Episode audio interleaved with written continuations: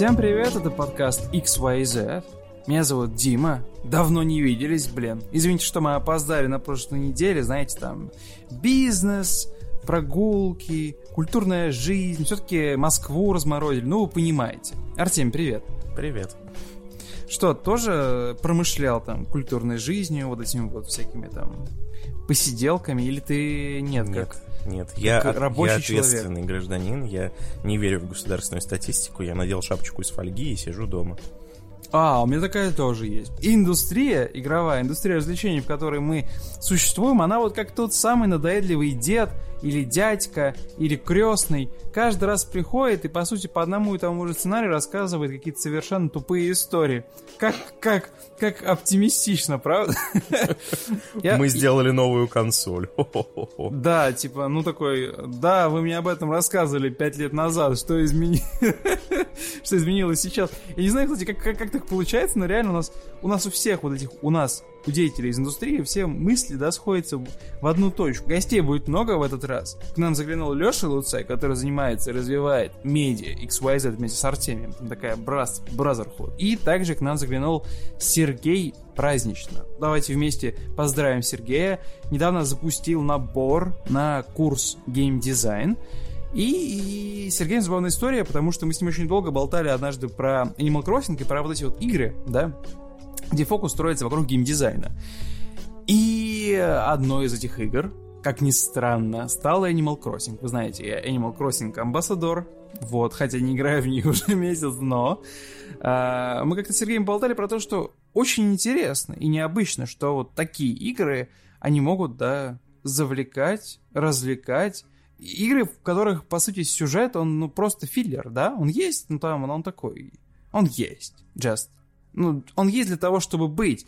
А весь фокус строится вокруг какого-то такого медиативного, да, ачивмента, воронки, этого всего. И хотелось бы вообще поговорить, да, вот про этот true essence of gaming. Соответственно, этим мы и занялись. К предыдущей теме я еще в прошлом выпуске, когда ты разгонял про сюжет в Destiny, я хотел вклиниться тогда, потому что есть замечательная статья, по-моему, колонку, он сам написал, сценарист Destiny, первый, правда. Он там очень смешно жаловался. Ну, то есть, как очень смешно. Он со стороны забавно, так понятно, что ему не очень смешно. Жаловался на то, как в Bungie относились к сценаристам. Ну, то есть, он не писал конкретно про Bungie, но поскольку он сценарист Destiny, все восприняли его вот эти наезды именно как наезды на Bungie.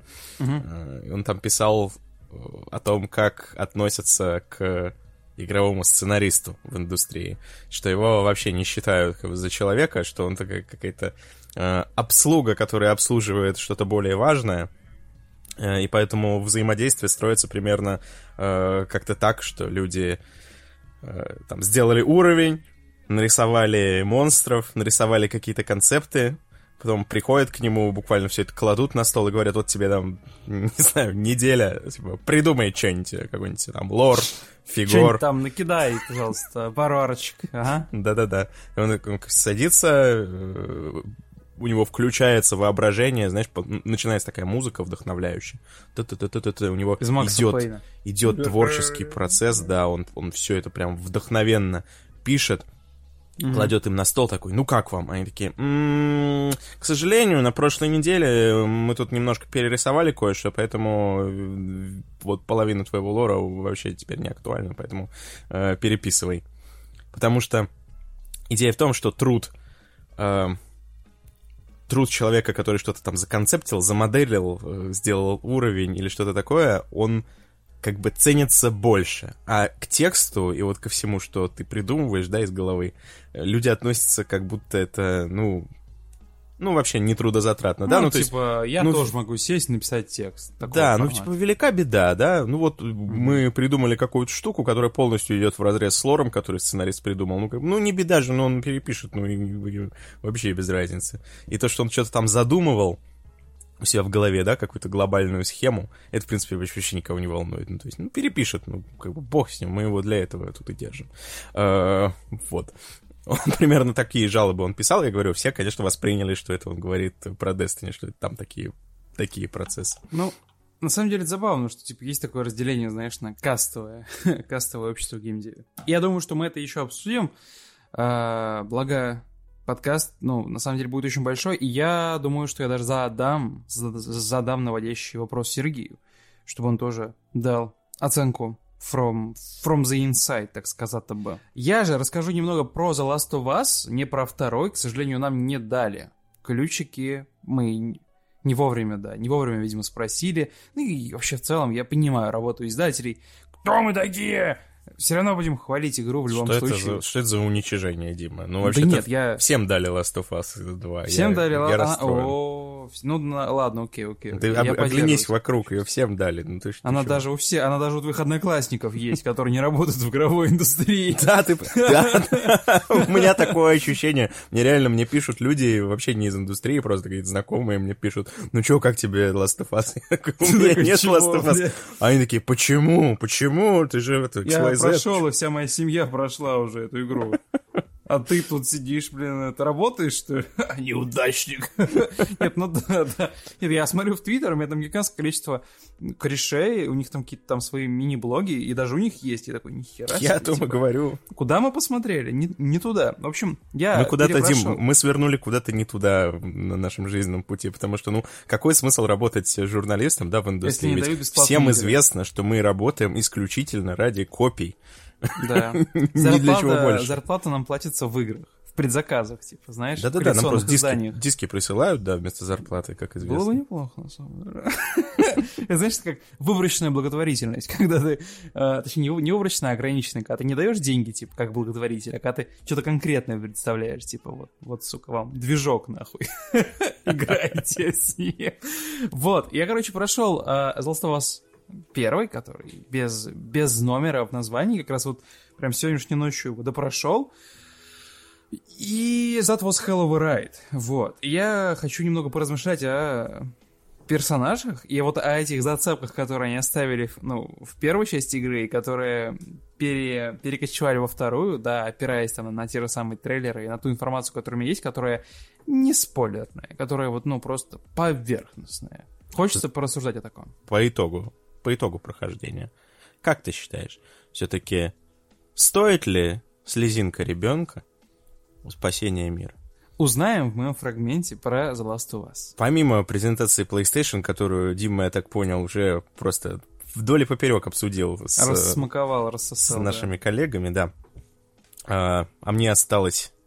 Что мне осталось? Мне остались крошки. Хлеб и крошки, да, всякие...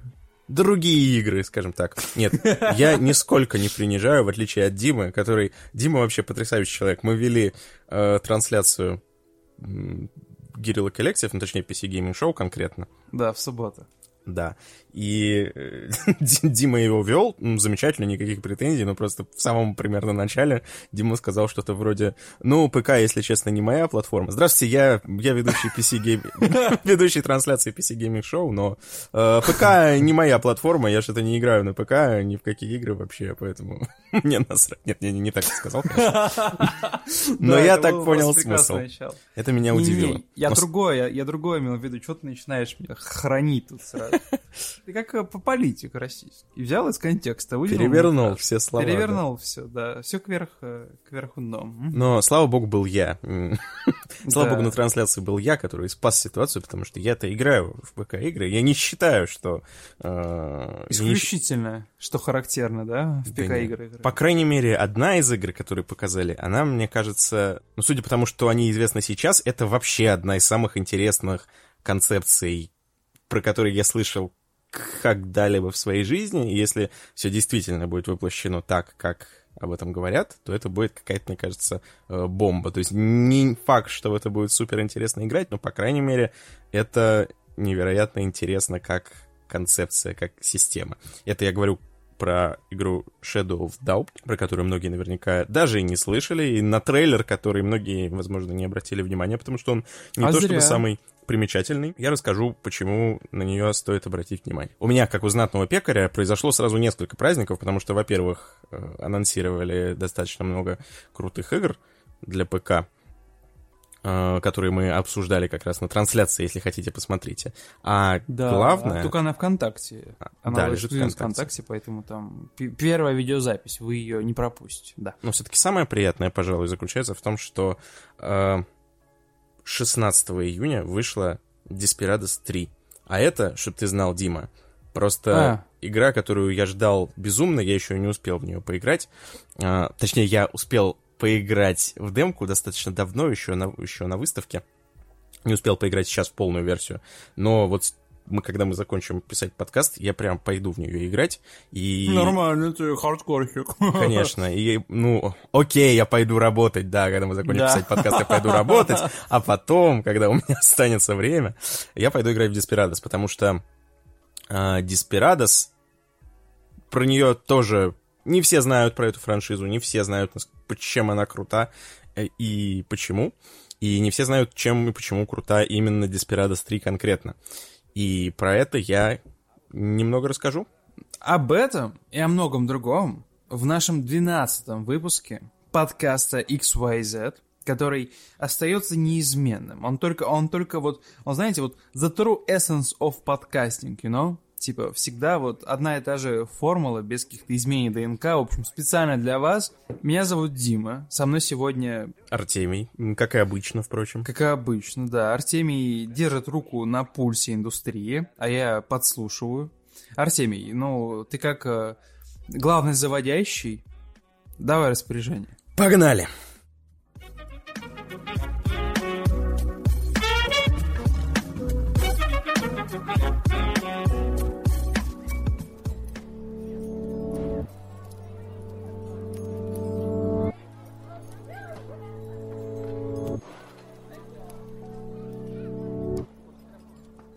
У меня есть некоторое свойство, да, переигрывать старые игры несколько раз.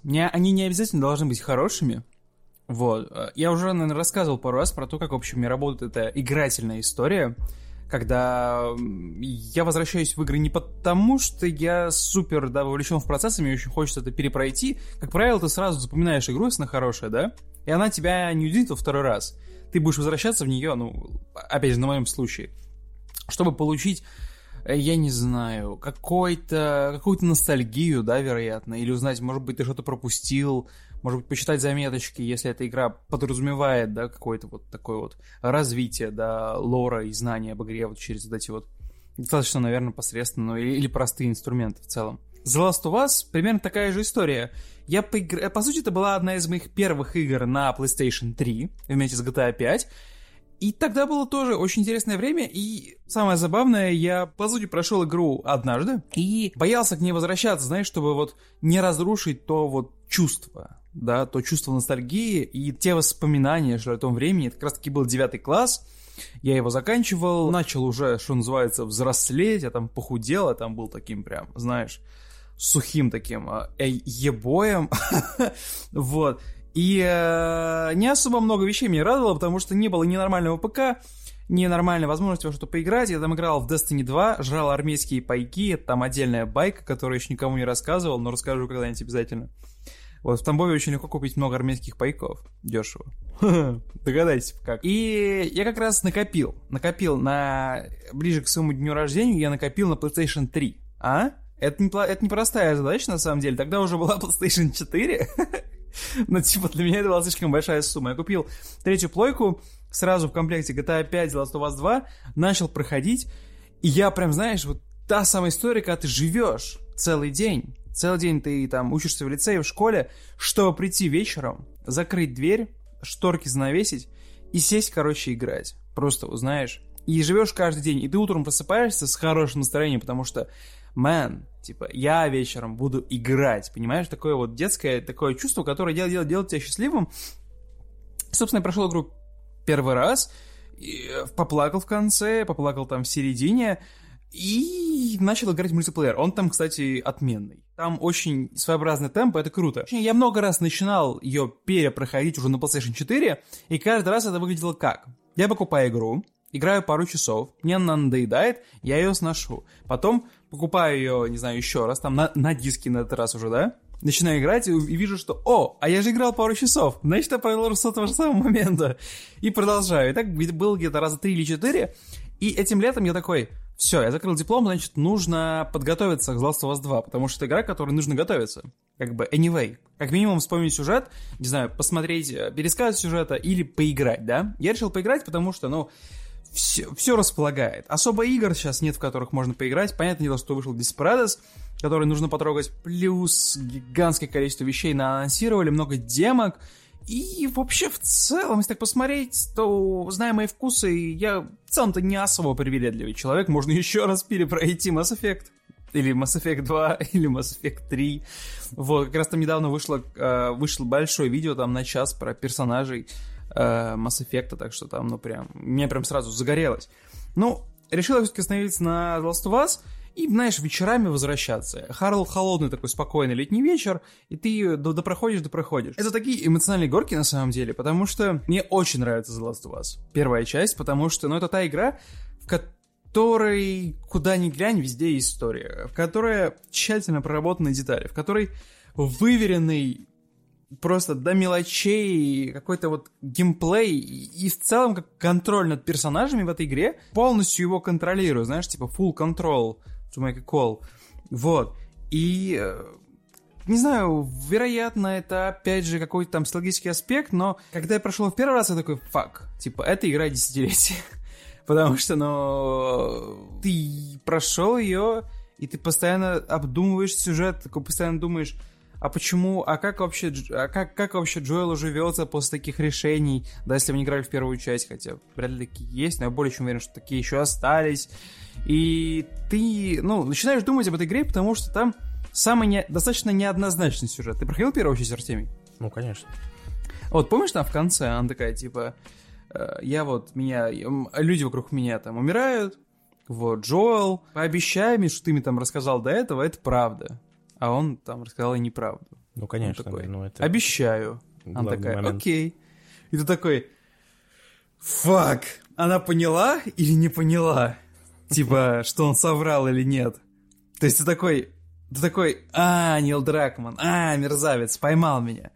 И типа, такие поддавки с игроком. Это так классно, потому что тебя не воспринимают за идиота, понимаешь? Тебя не держат за ручку. Всю игру, по сути. То есть ты прям как будто бы играешь... Не знаю почему, у меня такое впечатление, что как будто бы играешь в игру своего кореша, которого ты как будто бы уже знаешь там, да, 100 лет. Хотя это Нил Дракман, он...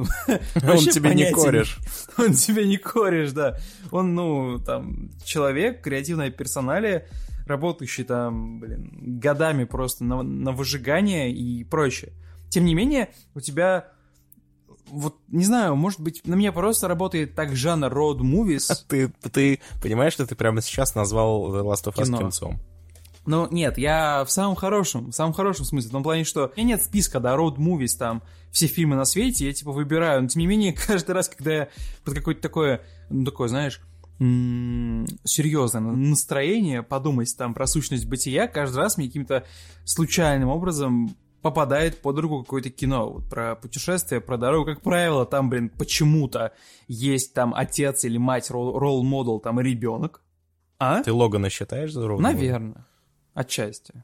Я бы сказал. Но я бы сказал, что, в своей экосистеме я бы, наверное, его, да, отнес бы. Ну, то есть, как ты видишь, мои требования к жанру они не очень большие. Дайте мне мужика и ребенка, или женщину и ребенка. Чтобы они куда-нибудь ехали. Да, чтобы они куда-нибудь ехали. Я поставлю этот значок Road Movie и буду смотреть весь слюняк. Пройди игру второй раз, имея опыт игры там в RDR 2, да, которая для меня там тоже игра десятилетия, может быть, уже второго. Я по-прежнему в своих намерениях строг. Я по-прежнему считаю, что это одна из самых лучших игр, одна из самых крепких игр в плане вот этого, знаешь, этого синтеза сюжета, да, который глубокий, который взрослый, который понимается каждый раз отчасти по-новому, потому что я вот играл совсем юнцом, сейчас я юнец постарше, соответственно, у меня какой-то уже вкус выработался, да, я уже вижу какие-то намеки. И мне нравятся игры, которые не заставляют тебя чувствовать себя глупым, которые говорят с тобой либо на одном языке, либо даже немного так, знаешь, типа, давай там какой-то намек на то, что ты вот такой, типа, не самый простой, кулич. Типа, к тебе приходит смерть такая, тебе осталось жить минуту, типа, во что ты будешь играть? Я такой сразу, The Last of Us, все. То есть, ну, это... На минуту? Ну да, ну там, я не знаю. Ну... Мне кажется, за минуту там не очень много чего можно успеть. Там можно побегать по Солт-Лейк-Сити, он очень красивый. Вот. И, кстати, самое забавное, что игра вот спустя столько лет, да, там вышел на PlayStation 4 ремастер, но он такой, тогда он был прям вау, а сейчас прошло еще много лет, и, казалось бы, да, я вот сейчас играю на слимке. Тем не менее, картинка, она прям what the fuck, она такая красивая, но это просто кошмар. Ну, то есть, я большую часть вот последнего прохождения, где-то минут 30, точнее, часов 30 просто рассматривал там вот все вокруг, потому что, опять же, сторителлинг, опять же, какие-то истории, и, не знаю... Вероятно, я не самый полезный человек, чтобы слушать отзывы, да, вот на такой жанр, потому что я в целом люблю все про... Не только про роуд-муви, а еще и про конец света, да, там, не знаю, зомби и прочее. То есть я такой, знаешь, человек-штамп. У тебя сошлось идеально. Сошлось идеально, да, то есть, ну, потому что я не считаю, что в вроде первой части там прям основной фокус сделал на том, что вот, зомби, да, вот эти щелкуны, вот инфекция, да, мы с ней боремся, мы с ней выживаем. Мне так нравится, что это вот факт, он, по сути, он есть, но он на поверхности, то есть он на фоне, да, он просто вот дает мазки, да, там, антуража, и дает мазки атмосферы, которая происходит, что вот есть, да, общество, оно восстановилось отчасти, отчасти нет, есть разные организации, есть бандиты, есть вот эти вот зараженные, которые достаточно сильно повлияли, да, на стиль жизни, тем не менее, животные, например, большие, типа там жирафов, они спокойно выживают в этом мире. Ты хочешь сказать, что не персонажи существуют ради сеттинга, да, чтобы нам было интересно наблюдать, что происходит с этими зомби, а наоборот, сеттинг существует и весь придуман, чтобы раскрыть эту историю, чтобы поддерживать персонажей. Я думаю, да. Ты не очень много знаешь про инфекцию, да? По сути, ты знаешь ровно столько же, сколько и знают твои герои, за которых ты играешь. Ты играешь там за Элли, ты играешь там за Джоэла. Соответственно, ты знаешь, как их убивать, ты знаешь, какие их бывают типы, ты не вникаешь, ты понятия не имеешь, как так произошло, ну, потому что ты самый обычный человек, да, который выживает в этом мире. И у меня есть впечатление, что, ну, это очень хитрый подход. То есть я даже не уверен, что во второй части, которая там через 2 дня выйдет, да, будет прям вот, ну, все, теперь сейчас мы вам расскажем, как это все появилось, как с этим всем справиться. Но это так интересно в том плане, что вот, типа, йоу, мир сломался, да, у нас теперь гигантское количество опасностей, и у нас сейчас, ну, маленькое количество контроля над тем, что происходит, государства нет, ну, выживают шайки, банды. Там есть людоеды, есть бандиты, есть там еще какие-то там религиозные чуваки. И есть инфекция, которая просто существует. Это, по сути, новый игрок, да, вот в этой природной экосистеме, да, новый хищник, который просто есть. Вот все, ты с ним ничего не сделаешь. Даже если вы найдете там лекарство, вы не вернете, не откатите общество назад, да? Это та точка невозврата, через которую ты проходишь. Или либо умираешь, либо вот пытаешься выжить. И это классно, потому что, типа, ну... Единственная роль всех этих инфицированных — это вот быть каким-то, да, препятствием, быть ответом на вопросы, а как вот, типа, общество функционирует дальше? Или, типа, а почему гигантское количество городов заброшено? А почему гигантское количество, там, этих точек, да, эвакуации, которые создало государство, когда инфекция началась, почему они заброшены, почему они не работают? Это такой, знаешь, по сути, универсальный ответ на все вопросы о любом дерьме, которое происходит. Ты видишь кучу трупов такой, ну, понятно, да? И забавно то, что это все очень хитро работает, потому что ближе к концу ты понимаешь, что тебе дают намеки о том, что, ну, животные остались, они выживают. То есть мелкие животные, есть среднего размера там животные и прочее, типа там оленей, лосей, кабанов, волков. Ну, то есть они, по сути, подстроились, да? А им-то какая разница, слушай, им-то только хорошо, мне кажется, в таких условиях. Ну, то есть... Инфицированы, они же всеядные, неважно, чье мясо, они будут жрать. И они такие... Нет, понятно, но в любом случае животным выгодно, что цивилизация отступила. И это круто, потому что ты видишь, что, например, там в конце ты встречаешь сбежавших там из зоопарка, да, этих жирафов, целая стая. И они вообще спокойно, типа don't give a fuck, гуляют по Сиэтлу, кушают листву спокойно. Они спокойно реагируют на людей, им вообще плевать. Там просто стая из 15 этих чуваков, и ты понимаешь, что they don't give a fuck. Понимаешь? Они настолько большие, что... Я жираф. Да, они вообще не замечают, что происходит. Их одна нога размером, блин, с человека. Неважно, кто там будет внизу. Обычный зараженный или щелкун. Они просто раздавят его нахер. И в их жизни вообще ничего не изменилось. Наоборот, у них теперь... Весь город — это их площадка. Тебе рассказывают историю, не рассказывая ее, вот, ну, словами. Я обожаю такое, когда ты... Когда тебе просто дают намеки, когда тебе дают какие-то визуальные вот что-то, да, ты погружен в контекст, ты увидел там какую-то маленькую сценку, как Элли посмотрел на жираф, как они выживают, как их стало до хера, типа они там все расплодились и прочее, они там где-то живут, ты начинаешь фантазировать, ты начинаешь резонировать, и такой, ого, окей, я понял, кажется, я понял, что вы имеете в виду. И это, блин, так помогает тебе думать о том, что ты не тупой. Это такое нужное знание на самом деле. Как считаешь? Да, я согласен. Мне тоже нравится, когда меня не считают тупым. Ты когда рассказывал про... Ну, не будем залезать на спойлерную территорию, да, последний разговор Джоэла с Элли насчет того, знает она или нет. Я тут прочитал недавно, что, оказывается, есть такой эффект, есть такая тема, что очень многие удивляются, когда им говорят, что в этом сюжетном повороте, да, не было выбора. Почему-то очень многих, кто играл там в детстве или там много лет назад, у них осталось почему-то ощущение, что у Джоэла был в игре выбор, что ты мог в какой-то момент повернуть либо туда, либо туда. Совершенно непонятно, с одной стороны, почему так получилось, ну то есть... Это же очевидно, что его нет. Ну, да. Но, с другой стороны, сила искусства. Вот люди каким-то образом убедились, что... Ну, я тоже думал первое время, что, типа, кажется, я могу переиграть, но потом я переигрывал и понимал, что нет. Нет, не могу. Я причем даже людей из индустрии какие-то слышал, которые были в этом убеждены, в том, что там... Антон Логинов в самом заре. Ну, я выбрал плохую концовку. Я вообще не жалею никак. Нет. Ну, это прям странно. Но мне кажется, было бы некрасиво, если бы там был выбор, потому что, ну, как бы вся игра подводит к этой, к этой, по сути, мысли.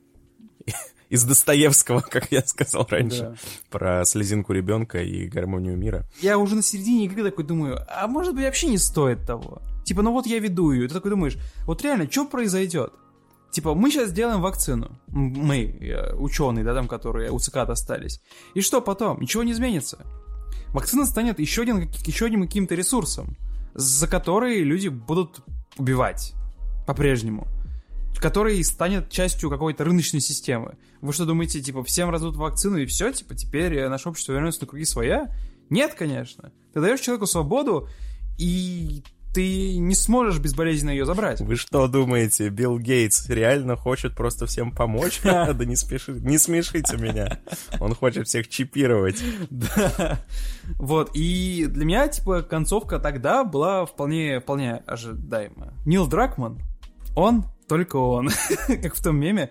Недавно, кстати, вышел большой материал от VR, где про историю Нила рассказывают, потому что он не самый обычный человек, да, не самый обычный девелопер, который пришел и вот ушел, потом пришел еще раз, потом стал как Клифф Би и прочее. Он пришел в индустрию программером, если я ничего не путаю, на обычную какую-то, да, рядовую позицию. А сейчас он директор на Naughty Dog и геймдизайнер, ну, ведущий.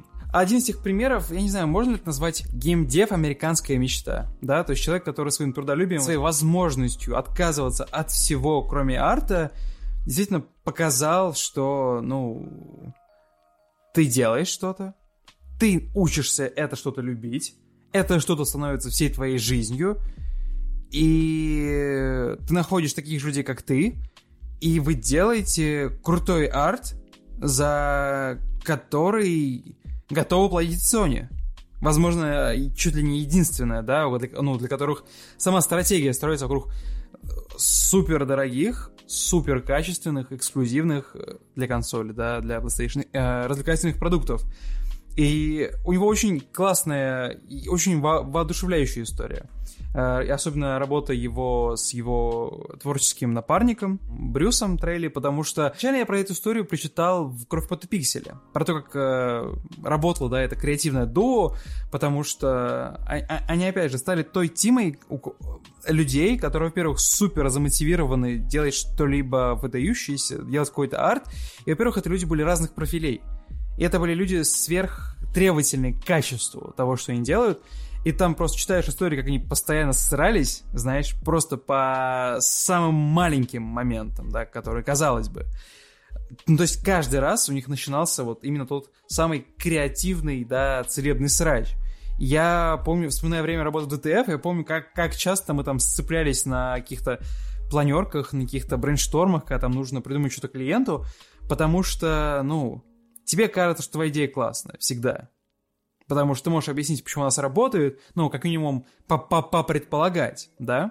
Но это меньший масштаб, потому что это рекламная активация, которую вы запустили, сделали, и ее чуть легче прогнозировать, да? А теперь представь пайплайн, геймдев пайплайн. Да, я хотел сказать, амбициозно ты себя сравнил, конечно, с Нилом Дракманом. Да нет, я про то, что... Да я шучу. Ну, вот эти вот креативные срачи, это на самом деле, это, во-первых, это супер классная штука, которая рождает какие-то, ну, совершенно новые идеи, в которые ты должен быть уверен, чтобы это делать, да? Ты не можешь делать креативный контент, считая, что ты делаешь хуйню. Вот нельзя так. Абсолютно. Разрешение перформить херово.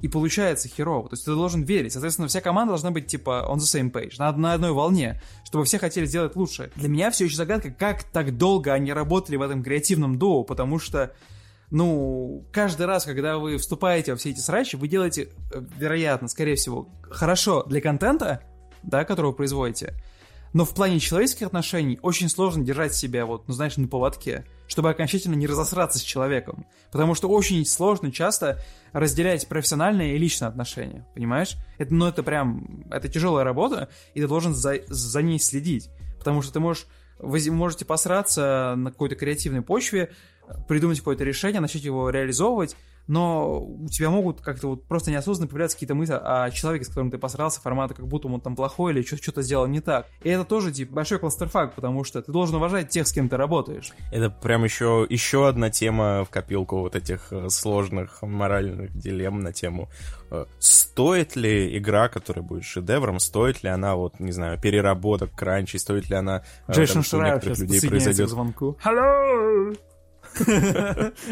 Стоит ли она того, что там у нескольких сотрудников произойдет там нервный срыв, они разведутся с женами, поссорятся с детьми, сопьются, больше никогда не смогут работать в индустрии, но в итоге получится очень прям крутая игра, очень проработанная. Вот стоит ли она того? Ты еще добавляешь еще одну моральную дилемму, если игра будет стоить того, что ты полностью поссоришься со своим коллегой, со своим напарником, и вы никогда больше не будете общаться, хотя раньше, возможно, были друзьями, коллегами. С Брюсом так же произошло, он же, по сути, выгорел. Да-да-да. И он ушел. Да, ну вот стоит ли оно того? Вот, Дим, вот если наш подкаст в какой-то момент станет, знаешь, просто шедевральным, просто вот на уровне Last of Us что-то. Вот каждый выпуск будет чем-то на уровне Last of Us. Знаешь, люди будут ждать, делать предзаказы каждого нашего выпуска. Вот настолько он будет хорош. Но для этого нам с тобой придется разосраться и никогда больше не общаться. Ой, блин, ты сегодня ставишь вопросы передо мной, на которые я не готов себе давать ответ. Артемий, я думаю, что мы должны развивать эту историю, не зная, что будет в конце, понимаешь? Не спойлерить себе концовку. В любом случае, да, все, вот что произойдет, должно произойти. Твое рассуждение мне напомнило, я сейчас немножко выпендрюсь, есть такая книга, называется «Амстердам» Иэна Макьюина. Там, в принципе, можете ее не читать, я вам сейчас ее проспойлерю полностью, потому что там, в общем-то, сюжетный поворот, ну, там есть еще какие-то вокруг этого, но главная точка сюжетная, она там одна. Сюжет заключается в том, что есть композитор, ну, великий композитор, скажем так, который пишет просто невероятную музыку, но в последние годы у него что-то вообще не получается. Ну, никак. Он раньше писал величайшие произведения, но сейчас у него, ну, что-то сломалось и не получается. Он ходит, переживает, ему там все его коллеги там говорят, что, ну, что ж такое, вот ты пишешь какую-то фигню, если честно, сейчас в последнее время. Где вот это величие? Где оно? Где оно? И он тоже сам переживает, а в какой-то момент он идет по парку, гуляет, ну, такой весь в грустных раздумьях, и вдруг ему приходит мелодия. Вдруг ему приходит гениальная мелодия, возможно, даже величайшая из всего того, что ему когда-либо приходило. И он такой, так, сейчас главное сосредоточиться на ней, главное не отвлечься на что-нибудь, главное, чтобы она не ушла, надо за нее ухватиться, чтобы вот я ее, так сказать, запомнил, и сделал из нее симфонию, и это будет мой magnum opus. И в этот момент он слышит, что там женщина где-то неподалеку, там, в нескольких десятках метров, кричит, что, мол, помогите, там какой-то мужик к ней пристает, там, насилует ее и так далее. И композитор такой, так, что мне сделать? Пойду, пожалуй, отсюда, потому что иначе я упущу мелодию. И он уходит и пишет эту мелодию, и она действительно очень хороша, и это действительно потрясающая симфония, но... Что с этой женщиной, мы так и не узнаем. Вот вопрос. Насколько может быть хороша эта мелодия, насколько может быть хороша эта симфония, чтобы оправдать чью-то, возможно, сломанную жизнь? Как ты думаешь, Дима? Насколько хороша должна быть игра, чтобы оправдать что-то настолько ужасное? Считаешь ли ты, что игра может быть достаточно великой, чтобы оправдать чье-то страдание? Ой-ой, бля... Загрузил, да? Я бы сказал, что это... очень индивидуальный вопрос для каждого. И мне кажется, есть способы сделать классный продукт, не испортив отношения со всей командой. Понимаешь? Потому что ведь, по сути, жизнь команды не кончается на одной игре. Да? По сути, те люди, с которыми ты работаешь, если ты всей своей работе посвящаешь все свое свободное время, то у тебя... по сути, не остается места для каких-либо других людей извне, да, кроме твоей семьи, там, может быть, близких. Соответственно, те, с кем ты работаешь, и не просто твои коллеги, да, которых ты должен уважать профессионально, но также соулмейты, с которыми ты так или иначе будешь развивать какие-то личные отношения. И мне кажется, когда ты входишь в такую прям AAA, да, разработку, там, высшую, там, высший левел, там, игрового производства, я не знаю, то, мне кажется, это базовое требование к тебе, как специалисту, именно разделять профессиональное и личное. Тебе никто не мешает постоянно сраться с кем-то на профессиональной почве и с пониманием выслушивать и принимать или не принимать чужие позиции касательно какого-то продукта. Что ты имеешь в виду? Потому что это ваш общий ребенок, и, но если вы не спорите, там, какого цвета сделают текстуры, да, говорить о каких-то более там высоких материях, которые именно определяющие для игры, определяющие для ее геймдева, точнее, определяющие для ее, как это называется, геймплея, да, то, ну, это очень сложно, но, мне кажется, это осуществимо, знаешь, жить, быть честным с собой, идти там на уступки с какими-то другими креаторами, И не думать о том, что ты идешь на... Я не знаю, ты... Как это называется? Думать о том, что ты не идешь на компромисс, а что ты как будто бы, знаешь, продавливаешься, да, как будто бы твой креативный вижен продавливает. Потому что очень сложно работать в индустрии креативной, да, иметь какие-то успехи и не быть ЧСВ немного. Знаешь? Потому что, ну, ты же достиг этого, ты же оказался на этой работе. Ты понимаешь, что на этой должности могло быть сотни других человек, таких же, как я, но на ней оказался я, значит, я чего-то стою, да? Значит, у меня есть какой-то вижен. Значит, типа, я чего-то достиг, мое мнение имеет значение. А потом там приходит такой же и говорит, а нет, хер там, эта идея круче. Ты знаешь, насчет ЧСВ я как раз подумал, меня натолкнул на мысли, когда ты сказал, что, мол, это история успеха, это американская мечта с точки зрения разработки, то, что произошло с Дракманом. Я подумал, а почему, если задуматься тогда, почему во всяких там курсах по геймдизайну, во всяких там книгах, всегда как имя нарицательное, да, человека, который пришел к успеху, и человека, которым как бы все хотят быть, который ролевая модель у людей, это именно, ну ты понимаешь, кто, Кодзима. Всегда Кодзима, это никогда не кто-то другой, это не Дракман, это не знаю, не Хаузер, не Питер Молинье, это не кто-то другой, это всегда именно Кодзима. А казалось бы, почему? Почему никто не пишет «Хотите стать Нилом Дракманом? Записывайтесь на наш курс», ведь Last of Us... Замечательная игра. Ну, великая игра, да, ее очень многие называют игрой десятилетия и так далее, а Кодзима и его игры, это, ну, несмотря на то, что у них абсолютный такой культ-фолловинг, это все-таки, ну, спорные вещи в основном. все они на любителя. И я думаю, как раз ответ заключается примерно в том, о чем ты говоришь, потому что все-таки Нил Дракман и Дэн Хаузер, да, они хоть и принимают креативные решения, судя по всему, полностью сами, да, то есть это авторские такие произведения, крайне авторские. А все-таки дело в том, что с точки зрения продвижения, да, маркетинга, с точки зрения логики продаж, да, они делают что-то более-менее понятное. То есть это игра про постапокалипсис, в которой ты бегаешь, убиваешь зомби, и при этом это такая философская история, да, о границах морали. Ну, все понятно, да, понятно, почему люди решили делать такую игру, понятно, почему был такой пич, понятно, почему его одобрили, все совершенно логично. Там GTA на Диком Западе, но вот с такой супердрамой, тоже все, в общем-то, понятно. А людям это неинтересно. Люди не хотят делать вот что-то такое проверенное и понятное. Люди хотят быть именно Кодзимой, потому что Кодзима, как он представляется, да, в общественном сознании, я не знаю, как это происходит реально, то есть как именно строится разговор Кодзимы с инвесторами, да, то есть в каком виде он принес к им Death Stranding. Но люди представляют это, по крайней мере, в массовом сознании, так что Кодзима просто приходит, говорит, дайте мне денег, а я сейчас, короче, придумаю такого. Да, вы закачаете. Death Stranding, который потом возьмет и предскажет будущее человечества на... Да-да, он же рассказывал, они же сняли эти трейлеры, ну, то есть первый трейлер, они сняли, когда вообще еще не было никакой игры. То есть человек просто снимает, смотрите, у меня в трейлере происходит какая-то дичь. Смотрите, вы не хотите такую игру?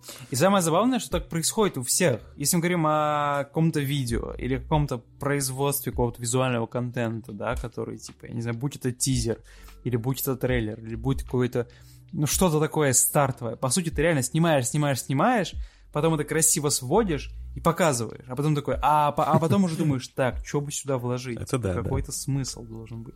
И потом ты это раскручиваешь дальше. Но, по сути, это не... Но это как производство модели или, не знаю, какого-то крутого концепт-арта. Ты не берешь и с самого начала не херачишь просто подчистую, конечно. Знаешь, просто вот комплексную модель.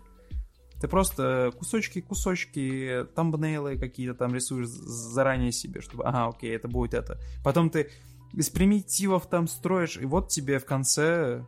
Ну, в общем, я к тому, что мечтой все равно что-то не делай, все равно остается Кодзима.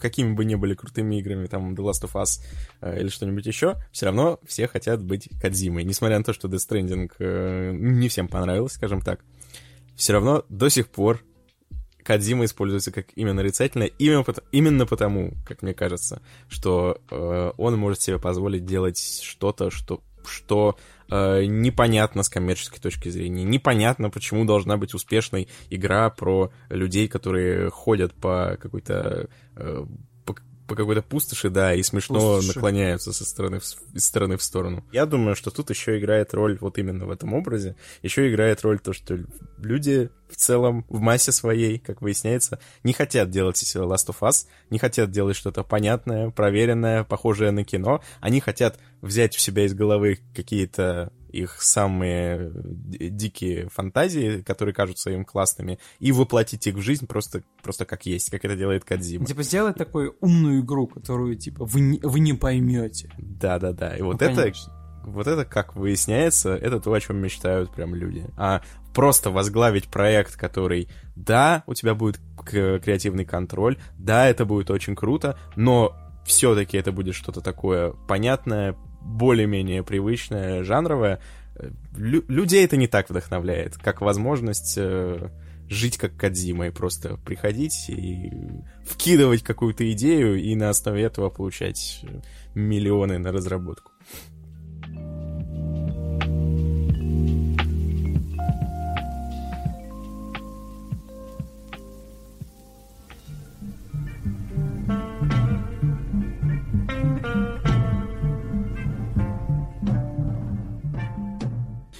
Настало время для первого комментария, и первым гостем будет Сергей Праздничнов. Вы его, скорее всего, уже знаете. Если не знаете, то расскажу еще раз. Сергей работал над проектами Ubisoft, в частности, над Rainbow Six Siege, над большим количеством других неанонсированных или проектов под НДА. Кроме того, Сергей еще и наставник, ментор, теперь официально в XYZ School, и он будет развивать, заниматься и образовывать в сфере геймдизайна. Сегодня мы поболтали про игры с своего рода фокусом на геймплей, в игры, где ты играешь, а не читаешь, изучаешь сюжет. Ну, точнее, он там тоже есть, но присутствует особняком. В общем, такая вот получилась история. Давайте попробуем разобраться, что да как. Сергей, привет, во-первых. Да. Привет, Дмитрий. У нас с тобой однажды был очень длинный разговор, который нужно было превратить в подкаст, но мы этого не сделали. Вот мы это сделали. Да, но мы взяли и, короче, сделали себе зарубку на столе, что нужно к этому вернуться, и речь пойдет про... Ну, не сколько, наверное, про Animal Crossing, а в целом про игры, как это называется, с фокусом на геймплей, как ты считаешь? Угу. Ну, я бы сказал, игры, у которых нет ярко выраженной цели какой-то. Наверное, так. Ты недавно обзавелся Animal Crossing. Я как человек, который провел в нем уже сколько? Сотню часов, наверное. 80 часов из которых я провел на старте. Просто, знаешь, откладывая все возможные дела. Просто я встаю утром и такой, так, мне нужно собрать фрукты. Потом такой, так, мне нужно поймать тарантулов. И ты такой, знаешь, у тебя есть рутина. Я там веду, ну, типа, как это называется, таск, какое-то приложение, типа, что им нужно сделать. И у меня там постоянно пересекались рабочие дела и дела в Animal Crossing. Потому что, ну, там она же зациклена на времени, мы к этому еще вернемся. И это, ну, это необычно, казалось бы. Я годы назад, досмотрев прошлое, я смотрел на эту игру и думал, типа, почему люди в это играют? А теперь я понимаю, что... Да. Почему я не играл в это раньше? Какой у тебя опыт? Так, ну я тоже сразу вспомнил вот этот комментарий под одним из обзоров из разряда. Решил вообще почитать, загуглить, что это за игрушка такая, где надо со зверюшками разговаривать и деревья трясти, типа, что это за фигня такая детская, типа, прилетайте ко мне на остров, вот мой код, бла-бла-бла. Вот, типа, все там 200 там, или 300 часов. Ну, то есть сразу человек в секту попал. Честно, вот я, поскольку я до этого в подобный жанр практически не играл, к сожалению или к счастью, я не знаю, для меня это было... интересным опытом, в том смысле, что я привык обычно в играх, да, возьмем там, не знаю, шутеры, экшн-адвенчуры, там, да что угодно, практически везде присутствуют какие-то разного рода цели, как такие среднесрочные, долгосрочные, там, да, спаси принцессу, я не знаю, найди свою пропавшую дочь, там, разыщи свою любовь, там, да, жену, там, спаси, там, все отомсти, вот, там, не знаю, свою дочь, да. Да, там, мстя, короче, вот, и персонаж, соответственно, имеет мотивацию, он там должен выполнять все эти миссии, задания. Он как поезд, такое. У него есть Final Destination, к которому он движется. Да, он тебя, вот, конечная станция, сражение с финальным боссом, сзади связанная принцесса, она тебя там поблагодарит, когда ты там победишь там дракона. Все, клево, классно. Цель есть, вот. И тут интересный момент, что некоторые игры начинают, ну, соответственно, делать, что вот принцесса, она тебя ждет, не дождется, но, чувак, тут еще миллиард заданий, она, конечно, очень тебя ждет, но, вот, но ты можешь что-нибудь поделать, из-за чего бывает рассинхрон именно того, что хочет игрок, и того, что хочет персонаж. Это очень серьезная проблема, зачастую в играх бывает то, что, ну, вот, упоминали, по-моему, уже в том, что в том же Ведьмаке, когда тебе с третьим срочная, да, из разряда миссии, ты должен найти Цири, ты должен найти Йеннифер, очень срочно, да, ой, пойду-ка я поиграю в монстров, поиграю в Гвинт, да, и ты такой через, спокойно можешь проиграть там 100 часов, да, там сколько-то игровых дней, там дофигища, и потом такой отправляться по своим делам, из-за чего возникает вот этот диссонанс, вот, плюс, соответственно, диссонанс в, ну, соответственно, в мотивации, то есть там тебе надо спасать, там, Цири, а ты там побухать пошел, ужрался и проснулся голым где-нибудь на отшибе. Ну, норм, это жизнь. Вот. Не то чтобы игра-то замечательная, просто вот есть там такие моменты. Ну, или классический пример с Ларой Крофтом Брейдер, когда, да, там, у тебя она там безжалостная убийца, хотя изначально она такой совершенно, в общем, не позиционируется, там, плачет над первым убитым оленем, типа того. Вот, при этом убила сотни человек. А здесь я сталкиваюсь с тем же Animal Crossing, и для меня это такой опыт первого перехода, то, что тебе не надо никуда спешить. И игра тебе на это явно прям вот указывает. Типа из разряда, чувак, мы тут все чилим, у нас тут просто здесь зона отдыха такая большая, приходи, делай что хочешь, получай какое-то удовольствие и все. И казалось бы, это звучит скучно, но из разряда ты должен сам себя чем-то развлечь. И вот здесь как раз самая, наверное, большая заслуга разработчиков, то, что они создали механики, эти механики обвернули в достаточно простенький сюжет, да, ты на необитаемом острове, тебе, вот нет там такого, тебе нужно, да, там, тебе предоставили возможность изучать мир вокруг, ловить бабочек, там, рыбку, там, деревья трясти и так далее, и оставили тебя наедине с этими механиками, чтобы уже сам игрок для себя создавал этот опыт. На самом деле, да, если рассматривать игры как машины опыта, с которыми ты, как игрок, взаимодействуешь, создаешь ситуации определенную уже, да, то есть ты взаимодействуешь с механиками, какие-то создаются ситуации, и получаешь какой-то уникальный опыт и уникальные эмоции. И для каждого они могут быть свои. Кому-то будет по кайфу, я не знаю, рыбку ловить целыми днями, кому-то по кайфу домик себе отстраивать, пытаясь добыть новые ресурсы для крафта и так далее. И каждый найдет себе занятие по вкусу. И при этом, при всем, игра тебя ненавязчиво за это каждый раз награждает. То есть тебе не нужно отслеживать какие-то задания, хотя, безусловно, такое тоже есть. Например, желание собрать всю коллекцию насекомых. Примерно, да, да, там же, по сути, каждый новый месяц они часть исчезает до следующего года. Да, появляются новые, да. Вот. То есть есть цикл, это все очень клево. Есть время, в которое появляются животные, и тут как раз-таки появляется... период активности, да. И тут как раз-таки появляется тут вот тесная завязка на соотношении твоего реального времени, где ты живешь, твоего реального часового пояса, и часового пояса на твоем острове. То есть, казалось бы, эта штука может раздражать. И она меня раздражает постоянно. Потому что я либо играю очень рано утром, если мне получилось там встать в 5, или я играю очень поздно вечером, когда весь движ уже закончился, все мои животные спят. Да, и игра при этом, с одной стороны, тебя таким образом ненавязчиво подталкивает к тому, чтобы ты поиграл в разное время, например, поскольку ты реально привязан вот к реальным часам. То есть, в отличие от того же Stardew Valley, да, ты там... вышел из игры, все, у тебя там время остановилось, у тебя ты зашел обратно, там продолжаешь дела в зависимости от того, какое там сейчас время. А здесь нет. То есть ты можешь играть в своем темпе в Stardew Valley. Ты можешь за один день пройти много игровых дней, они длятся там по 10-15 минут. Ты можешь их даже скипать. Ты не знаю, ты делал свои дела, лег в обед.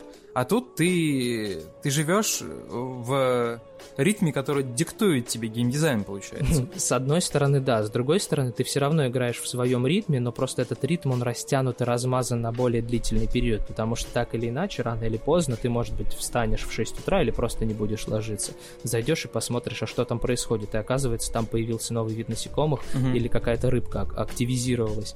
И это круто. То есть это, ну, мне это напоминает тот тип геймплея, который я могу сравнить, как я тебе упоминал уже как-то раз, как будто дизайнер оставил в комнате коробку, перевязанную ленточкой, да, и пустил тебя в комнату и тихонечко притворил за собой дверь. Типа формата, она там есть, ты знаешь об этом, да, открывай, просто... не открывай, мне плевать, она там просто есть. Такой, он ушел просто, он там сидит в другой там комнате, покуривает сигарету, а ты ходишь вокруг этой коробки, и тебе становится так или иначе интересно. Ты развязываешь, и там какие-то разные интересные штучки, механизмы, их как-то можно друг с другом соединять, получать какие-то интересные комбинации, такое прикольно. И каждый раз, когда ты говоришь такое прикольно, открывается дверь, он тихонечко говорит, вот тебе монетка, или вот тебе мороженка, вот тебе пирожочек. Маленькие тебе наградки какие-то дает, и ты при этом сам наедине с игрой. Тебя она не ведет за руку, там как такового нет журнала миссии, например, да, то есть... Пожалуйста. И это уникальный тип геймплея, и такого очень сложно добиться, чтобы игрок и возвращался, и поддерживать его интерес. То есть какие-никакие миссии там все же есть, да, там выплати ипотеку за домик, да. Или собери. Ты слышал, что существует фанатская теория о том, что главный герой на самом деле был похищен Томом Нуком и против воли удерживается на острове? Нет. И сразу есть такая теория, я клянусь, и сразу новыми красками играет история. Представляешь, какая богатая может быть предыстория всего этого. Ты такой веточки собираешь, все дела, а реально там герой у себя в подвале, пока ты ночью спишь, там пытается соорудить себе там противогаз в Кловерфилд 10, короче, чтобы свалить оттуда. Ну, это мало ли, мы же не знаем. Это, блин, работает на самом деле. Типа этот абсурдизм, он срабатывает, потому что ты понимаешь, что... Ну, иногда я просто постоянно смотрю какой-то, знаешь, такой мемный контент вокруг Animal Crossing, и там очень часто эти животные, которые живут на том острове, они типа разрушают четвертую стену. Вообще, они такие, типа, да, есть так. Интересно, а почему постоянно на фоне играет странная музыка? Ах да, о чем это? Как ты увидела? Да. Я вот конкретно разрушение четвертой стены не видел. К сожалению, пока еще не дошел. Но я увидел, что у всех персонажей есть какие-то свои маленькие жизни, свои маленькие характеры. Это очень интересно с ними также взаимодействовать. Наверное, самый кайф откроется тогда, когда начнется именно социальное взаимодействие. Да. Просто сейчас как сыч сижу на своем острове, никуда не летаю. Вот когда на что это, собственно, заточено. Да, там сколько, 50 миллионов игроков или 20 миллионов игроков во всем мире, да, летают друг к другу, торгуют. Репа — это вообще... Реповая игла — это хуже любых наркотиков, мне кажется, потому что это, по сути, ты в воскресенье закупаешься этой репой, приезжает какая-то, ну, в прямом смысле, то ли свинья, то ли свинья, да, с такой гигантской соплёй, и она из носа торчит, она такая, типа, вот я привезла репку, покупай. И там она... И это, по сути, такая аллюзия, знаешь, там, на... Я мамкин трейдер, короче, накупил акции и жду, пока цена на них поднимется. И типа, это реально игла, потому что ты просто как ненормальный. В воскресенье утром ты хочешь поспать, а ты ставишь себе будильник на 8 часов, чтобы поймать эту свинью, чтобы купить у нее этой репы, и сидишь в ожидании, и каждый день заходишь, короче, к торговцам посмотреть, сколько она стоит. И тут, короче, ну, появляется одна из первых нужд реально вступать в социальное взаимодействие, потому что на другом острове, я не знаю, у человека, который живет в Штатах, у него, например, эта репка уже стоит 500, а ты купил ее за 80, за пак. Ты такой, окей, чувак, да. Полетели. Или типа такая же история существует, например, с жителями. Ты знал, что там все эти жители, которые ты находишь на островах... Можно пригласить к себе жить. Не только. По сути, это единственный способ. Типа, один из немногих способов делать так, чтобы они жили в твоем острове. Так еще есть максимально редкие жители, которых очень тяжело найти. И типа некоторые люди, играющие в Animal Crossing, они типа коллекционируют редких типа жителей. Там типа есть кот Реймонд, который чуть ли не самый редкий, короче. Потом он там весь такой из себя хипстер, кот такой в очках с разными цветами глаз, он такой вообще очень умный, у него там какой-то свой характер, он такой там интеллигент, и типа его реально покупают и продают как товар разных животных. Вау. А вот это то, о чем я говорю, это игра как генератор историй. То есть геймдизайнер, когда создавал, то есть я понимаю, что они, возможно, что-то такое обсуждали, да, давайте сделаем кого-то более редким, кого-то там более таким рандомным и обычным, но штука в том, что они сделали просто, по сути, персонажа или там механику, да, там, например, той же продажи, там, покупки репы, вот это, по сути, акции, да, там, торговля акциями, но штука в том, что истории начали придумывать уже люди, то есть история не как, в смысле, вот история какая-то, история как личный опыт какой-то, который игрок набор условий, который совпал. Да, что будет заставлять просыпаться тебя в 6 утра, чтобы там пойти это сделать. Геймдизайнер тебя дернул? Нет, там тебе не позвонила игра, ты сам для себя начал создавать эти истории, взаимодействие с механиками, которые тебе предоставили. Здесь я могу привести в пример еще две игры, которые мне очень понравились, и они обе, собственно, есть на Nintendo Switch. Мне очень нравится платформа эта. Это, собственно, Zelda Breath of the Wild и Untitled Goose Game. О, да.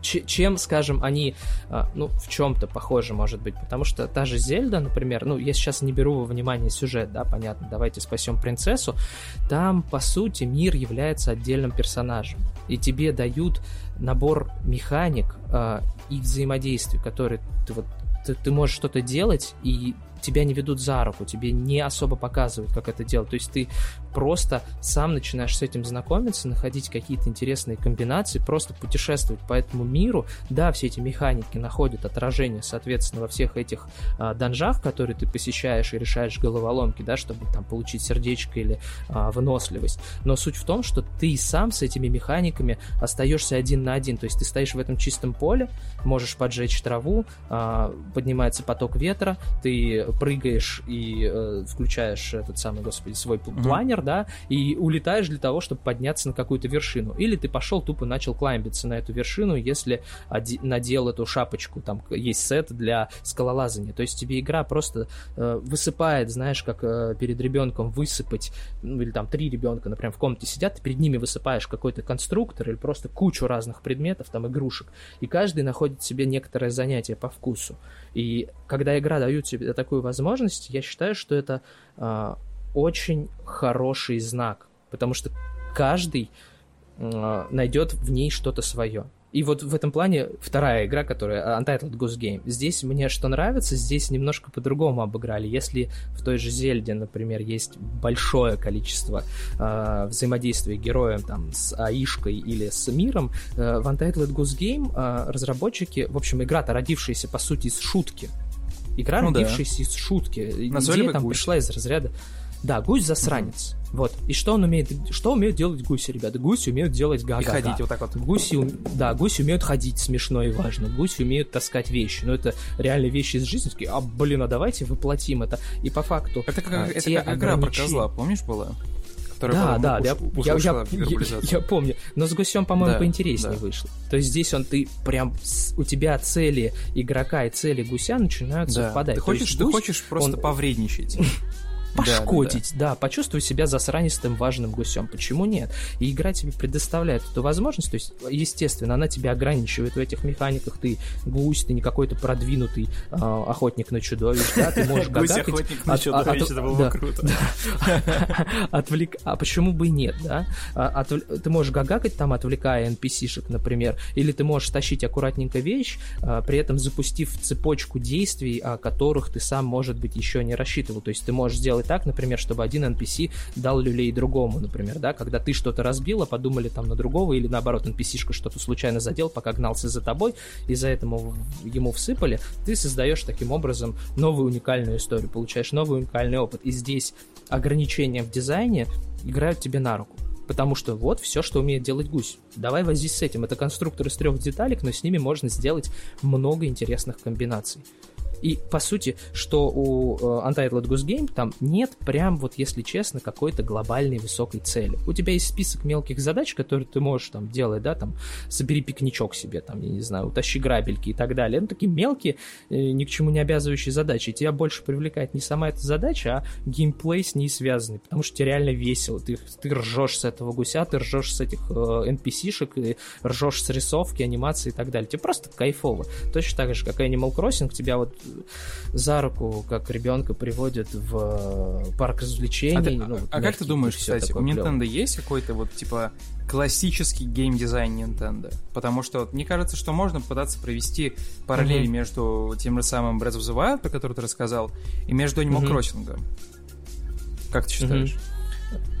Я думаю, в чем-то есть, потому что там можно обратить внимание, что в одной игре, например, что в другой, очень большое значение имеет, собственно, мир, который тебя окружает. Не только персонажи, которые этот мир населяют, но и сам мир, и те взаимодействия с миром, которые ты можешь, собственно, предпринимать, да, рубить деревья или планировать на потоках воздуха снисходящих, да, решая какую-то головоломку. Ты сам для себя придумываешь эти развлечения. То есть Nintendo в этом плане большие молодцы, потому что они оставляют место больше для самовыражения игрока, в отличие от многих западных разработчиков, которые зачастую делают очень жесткие сюжетные рамки, например, да, и, конечно же, это здорово, это многим нравится, но когда тебе предоставляют большую свободу самовыражение, большую свободу каких-то действий, оно всегда душевнее смотрится.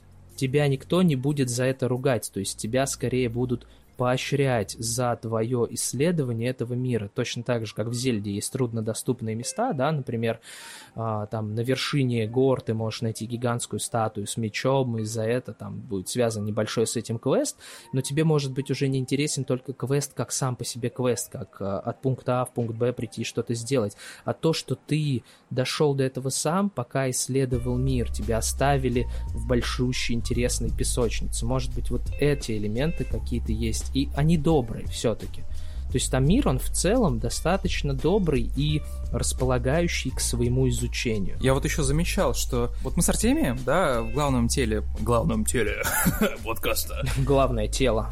Мы болтали про The Last of Us, первый, который, ну потому что на второй пока не дали, тут пока не поанализировать. И дадут, скорее всего, потому что мы уже все сами купили. Вот. Мы говорили про то, что классно, когда геймдизайнеры и разработчики в целом, да, геймдиректор держит тебя за равного. То есть он с тобой не сюсюкается. То есть, например, рассказывая, да, историю там взаимоотношений Джоэла и Элли, там к тебе не относятся снисходительно, чтобы ты понял что-то. да? То есть там есть геймдизайн, там есть какие-то нарративные рассказы там через окружение, там есть концовка. Ты помнишь концовку The Last of Us? Когда, Джоэл соврал Элли. Да, да, они едут в машине, и он такой, типа, сорян, ты не подошла. Да-да-да, а потом они приехали туда, ну, в Джорджтаун, и она такая, типа, вот так и так, все люди, которые мне были близки, они все умирают или покидают меня, типа, пожалуйста, поклянись, да, что то, что ты мне рассказал про вот эту вот историю, да, с Солт-Лейк-Сити, с больницей, да, что это правда. Он такой, клянусь, он такая, а, окей. И ты такой, фак, она поняла или нет? Типа, в смысле окей? Да. Типа, подождите, я не понимаю. Чё? И ты понимаешь, что все, ты на крючке, чувак. Теперь ты будешь строить догадки. Да. Или там, например, когда ты, не знаю, играешь в игру, да, видя контент трейлеров какой-то, да, базовый, где ты понимаешь там из трейлеров, что примерно, что случится с Элли, что там с ней произойдет. Ну, то есть вот это базовые такие мини-спойлеры, которые не рушат тебя, да? И ты понимаешь, что еще в первой части на это оставили омажа. Про то, что, например, Джоэл там рассказывает, что вот, они идут... Это последняя миссия, считай, да, перед тем, как они увидят жирафов. Они идут по городу, там хорошая погода, ветерок такой. Он говорит, вот, если бы мир не сошел с ума, то я бы сейчас сидел бы, играл там на своей, не знаю... На гитаре, да, я сел бы, играл бы у себя во дворе. О, кстати, мне нужно будет тебя научить как-нибудь играть на гитаре, потому что, типа, ну, правда. И нам показывают... Да, и первый трейлер, она сидит, играет на гитаре, такой, фак, я знаю, кто ее научил играть на гитаре, йоу, вы меня не обманете, понимаешь? Это такой хитрый такой... Конечно. А сразу несколько зайцев начинает убиваться. Да. И ты понимаешь, что, например, 100 пудов как-нибудь там это вспомнится, то, что, вероятно, она поймет, что он ей соврал, потому что она 100 пудов повзрослеет, ну плюс она уже повзрослела, это тарец, да, в теле ребенка, ну, жить такой жизнью, когда ты не имел другой жизни, кроме этой. И ты сразу, ты типа on the hook, ты на крючке. А если говорить про игры Nintendo, то тут...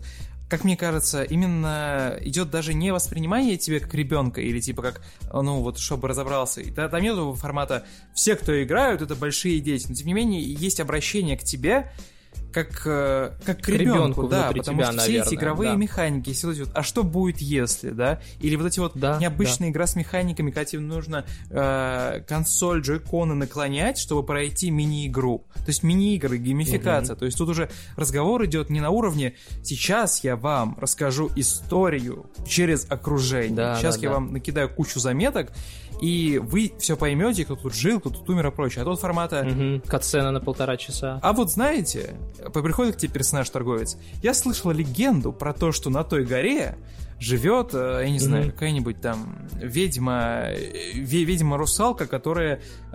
Или как в Зельде этот торгаш, там монстр-лавочка там была. Тебе просто рассказали. Или типа там ночью каждый раз появляется такой-то персонаж, и он продает, ну вообще там сумасшедшие какие-то там оружие и броню, которые ты нигде не найдешь. Такое, реально? Нужно проверить. То есть, ты в сказке. Ты не в серьезной игре, где мы говорим про общество, про цену ошибки, про эгоизм, что значит здравый эгоизм, что значит семья, а есть ли место там злу во благо. А тут типа, йоу, ты в сказке. Скорее здесь, да, именно еще вопрос в некоторой морали, да, наверное, так, потому что та же Last of Us, но она по многим причинам, она, скажем, тяжелая морально, то есть если ты не будешь там именно просто рафлить над этим, а просто вот серьезно задумаешься, там поднимаются важные, хорошие, интересные вопросы, и таких игр достаточно, в принципе, большое количество, которые поднимают какие-то тяжелые такие моральные вопросы, а иногда хочется просто отдохнуть, не принимать каких-то решений глобальных по спасению мира,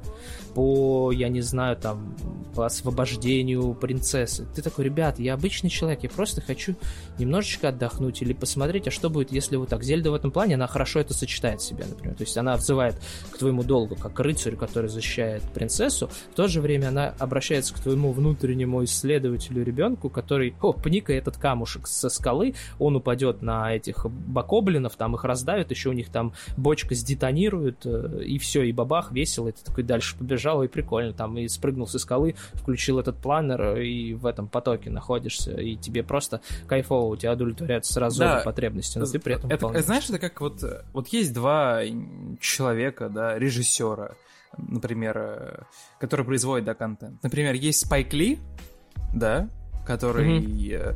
Ну, ты знаешь, я думаю, примерно его риторику постоянную, которая как раз-таки up-to-date, да, про культуру, про расовое неравенство, про социальное неравенство, про политические, про полицейский беспредел, да, вот про это все счастье. И есть какой-нибудь Зак Браф, который был актером, а вот теперь режиссер, да-да-да. И теперь он, я не знаю, он поснимался в «Клинике», он срежиссировал «Хотела бы я здесь быть», да, этот роуд-муви про семью и прочее, или там «Уйти красиво», ну, то есть ты понимаешь, что это... Что есть один человек, который является частью той культуры, и который, по сути, как это называется? Ну, то есть, каждый креатор, он пропускает через себя все. Ты не делаешь игры просто, о, я сейчас придумаю прекрасную историю про культуру, в которой я ничего не смыслю, пофантазирую, и вдруг это окажется действительно так, как это есть. Да, вдруг я сейчас возьму и попаду, в социальную повестку. Чувак, если ты не пойдешь в социальную повестку, то все, типа, во-первых, это увидят, во-вторых, ну, тебе люди скажут, которые живут с тобой той же жизнью, в той же культуре, типа, чувак, что ты несешь, что ты, ну, как бы это не так, да? Либо твоя суть, это, ну, твоя цель, это рассказать...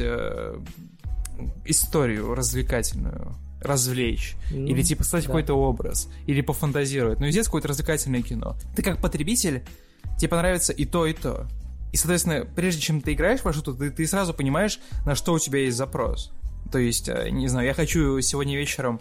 Почилить, отдохнуть. Почилить, да, поиграть в Call of Duty, там, Warzone, и, типа, самоутвердиться, что я на геймпаде всех пика этих воинов просто в клочья, потому что я в этой игре 8 лет.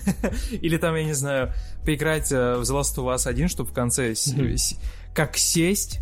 И как призадуматься. Опять так, да, такой типа... Закурить. Да, такой, блин, или там, ну, я не знаю. Или, да, действительно, поиграть в Animal Crossing формата. Вот я с Захаром... Пошёл-ка, я соберу ветки, потому что мне на стул не хватает. Да, с Захаром Бочаром я там не виделся там 6 или 7 месяцев. Он сейчас работает, не знаю, в Киеве, но я сейчас к нему съезжу там на ферму, украду у него груш. Вот мой способ социализации, типа, он произошел. Передать привет в каком-то смысле. Да, или там носке там его рядом с этим, с мэром написать какие-нибудь гадости. Это же прекрасно. И знаешь, что самое классное? Здесь вот это самый, наверное, ключевой момент. То, что игра дает тебе возможность это сделать. Совершенно никак тебя там за это не говорит она тебе, это плохо или это хорошо. Просто сделай это и все. Да, и причем чаще всего скажут, что это хорошо, потому что за это скорее ты получишь какую-то монетку, потому что ты там оставил какое-то количество сообщений. То есть, типа, чувак, вот он тебе мир, пожалуйста, нарисуй там ему писюльку, или собери у него все персики, или посади-ка ты ему апельсинчиков. Или там скинь ему просто инструментов, которые он еще не получил, там, в силу того, что он не прошел. Да, и типа ты можешь взаимодействовать с механикой, ты можешь взаимодействовать с NPC, ты можешь взаимодействовать в целом как бы с миром, да, там просто бегать, я не знаю, на звезды падающие смотреть и желание загадывать. Ты можешь взаимодействовать с другими игроками, у тебя чем дальше ты погружаешься, тем больше игра как матрешка, она раскрывается, и дает тебе какой-то каждый раз опыт на вот этом каждом новом уровне, и этот опыт интересен и кайфовый, и, наверное, опыт, который она дает тебе в связи с другими игроками, он самый глубокий, потому что ты никогда не сможешь не понять других игроков, да, их какие-то мотивации, их желания, но при этом она дает тебе возможность с ними совершенно спокойно взаимодействовать в рамках той системы, в которой ты сейчас находишься, и получить от этого просто, ну, удовольствие какое-то, потому что ты сам идешь это делать, тебя не подталкивают, не говорит тебе игра, у тебя миссия навести 5 друзей, все, иду выполнять. Нет. Пожалуйста, хочешь быть интровертом, запрись в домике, делай стулья. За Essence of Gaming такая основа, которая создается вот людьми за кулисами, геймдизайнерами, которые... Все верно? Или кто-то еще принимает участие в такой истории? Ой, слушай, я думаю, там в таких процессах это всегда не один человек принимает участие, не только на самом деле геймдизайнер. Эта идея могла быть брошена в свое время, я не знаю, QA-инженером, или артом, или аниматором, или там продюсером. То есть тут не будет иметь значения, от кого именно пришло. То есть если там я геймдизайнер или я программист, это не совершенно значит, что я не имею права там что-то предложить или там все, ты, это не твоя абсолютная экспертиза, сиди молчи. В нормальном здоровом процессе, в нормальной здоровой компании в идеале тебе дадут и высказаться, и как-то что-то, может быть, воплотить, если ты вот художник, например, ты сделал набросок и сказал: ребят, вот это нам подойдет, я чувствую, если это нормальный здоровый процесс, тебе даже могут дать вот этот шанс.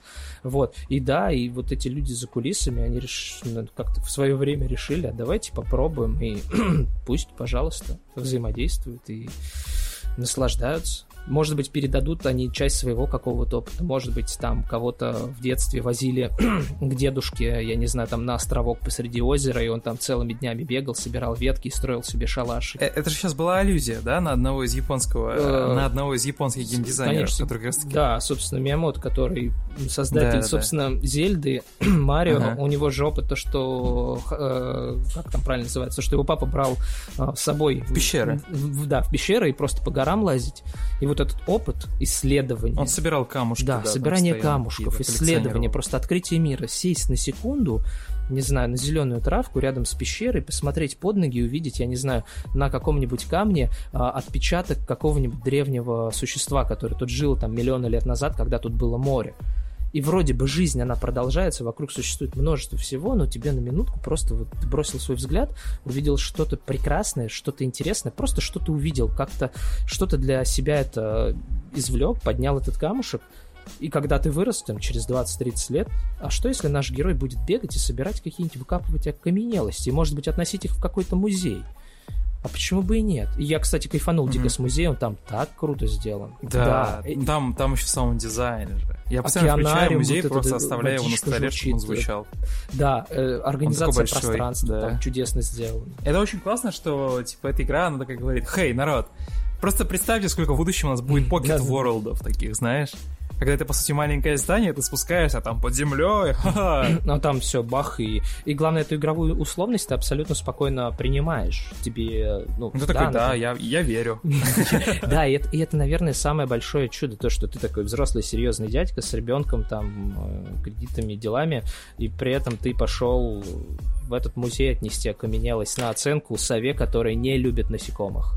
Которая спит каждое утро днем, потому что она сова. Потому что она сова. Ну да. И ты такой: я верю, я верю в этот мир. Да, я знаю, это называется, я забыл, как кредит недоверия, скажем так, да, у тебя есть вот этот лимит определенный.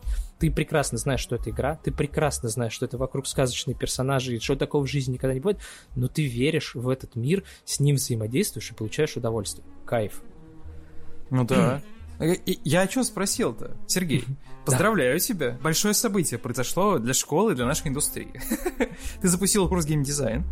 Я постараюсь не ударить в грязь лицом, ребят, честное слово. У нас кампус цифровой. Я единственный человек, который об этом постоянно говорит: кампус. Ну, когда-нибудь все согласятся. И мы растем во всех направлениях. И теперь у нас не только есть Visual Arts, я про ZBrush курс, про который стил, драфтпанк или концепт-арт, а теперь у нас материи совершенно нового порядка происходит. Можешь рассказать, что будет происходить на курсе? Вкратце. Вкратце, да, попробую рассказать. Поставил тебя в положение. Может быть, где-то с формулировками еще, да, какие-то будут, соответственно, более четкие вещи, но хочется поделиться каким-то своим, в первую очередь, личным опытом, потому что он все-таки есть, я там слышал некоторые моменты, личный опыт он все-таки есть, к сожалению, из-за NDA я не могу говорить о части проекта, над которым работал. Там был не только один Rainbow Six, и в качестве геймдизайнера я работал и над другим очень интересным и большим проектом, и довольно такое определенное время, чтобы иметь оттуда некоторое понимание. Хочется поделиться вот этим опытом, хочется рассказать ребятам, которые хотят узнать об индустрии больше, хотят пойти в индустрию, хотят вообще прикоснуться к этому, дать какое-то такое знание определенное, как теоретическое, так и некоторые практические вещи. Там тем более буду не я один, там будут мои коллеги, которые также поделятся своим опытом. Мы будем с программистом общаться, чтобы немножечко понять, как происходит вот это магическое взаимодействие, когда тебе в голову приходит идея... Да, в команде. То есть работа в команде, да, и плюс тебе приходит в голову какое-то взаимодействие, механика, ты пытаешься ее облечь в какие-то формы, там, делаешь какой-то прототип, тебе помогает в этом программист сделать это получше, поинтереснее, настраивает, ты настраиваешь, даешь какой-то фидбэк, он тебе советует, может быть, как лучше и так далее. Происходит вот этот пинг-понг. Хочется поделиться этим, хочется сказать, что да, действительно, там это такой первый опыт в качестве преподавания именно, но я надеюсь, именно вот личный опыт, он все-таки тоже может послужить хорошим вот этим некоторым фундаментом, и плюс как бы мы вместе будем и общаться, и какие-то свои вещи предлагать, и обсуждать, почему бы и нет. Вот. И курс начинается 1 октября. Да. То есть 1 октября уже начнется учеба, да. Образование. Да, да, начнется учеба. И сейчас идет набор. Открытая регистрация. Да, открытая регистрация. Приходите, кому это интересно, и я надеюсь, что я смогу дать вам хотя бы какую-то часть того, что знаю сам, хотя бы понимание того, как работают, например, некоторые процессы и некоторые механики. Вот все, конечно, мы не охватим это, там, ты не станешь Кодзимой, ты не станешь там, гений, там, и да, и не факт, что ты сразу, то, я пошел в AAA, и все, ни один курс тебя это меня не научит, я хочу быть честным, вот сразу, да, но если это даст тебе больше понимания, если это даст тебе какую-то мотивацию исследовать дальше, да, как мы говорили про игры, если это откроет тебе какую-то определенную дверь, а это было бы интересно, то я буду чувствовать, что я, наверное, сделал это не напрасно, и плюс я делаю это, опять-таки, не один, я надеюсь, что мои коллеги тоже частью вот этого опыта поделятся, и мы сделаем больше людей причастными к этому ко всему. Вот я так думаю. От нас есть небольшой подарок. Я постоянно сражаюсь с нашим финансовым отделом, говорю, давайте мне эксклюзивные предложения для наших хоумис, которые слушают подкаст. И вот я договорился. В общем, у нас есть подарок. А точнее, промокод только для слушателей нашего подкаста, потому что только вы о нем услышите. Я все еще не решил, писать его где-то в подводке к посту или нет, поэтому давайте сразу скажу. Знаете, как на английском языке пишется слово геймдизайн, да? Там есть GD, GD. Соответственно, промокод пишется и звучит как GDCast. Вы его вводите на нашем сайте, ссылочка точно будет, и получаете скидку на курс. 10%. Ух, народ. Хорошо. Only for you. Прикольно. Как вам такое? Типа подарки. Знаете, как маркетинг. Самый классный маркетинг — это маркетинг, предоставляющий какую-то конкретную пользу. Поэтому, народ, держите в уме. Special for you. Если хотели войти в индустрию, в геймдизайн, то вот ваш аларм-колл. Произошел прямо сейчас. Это здорово. Я очень надеюсь, обязательно кто-то им воспользуется. Спасибо большое, что заглянул в гости. Спасибо тебе большое, Дим. Всем счастливо.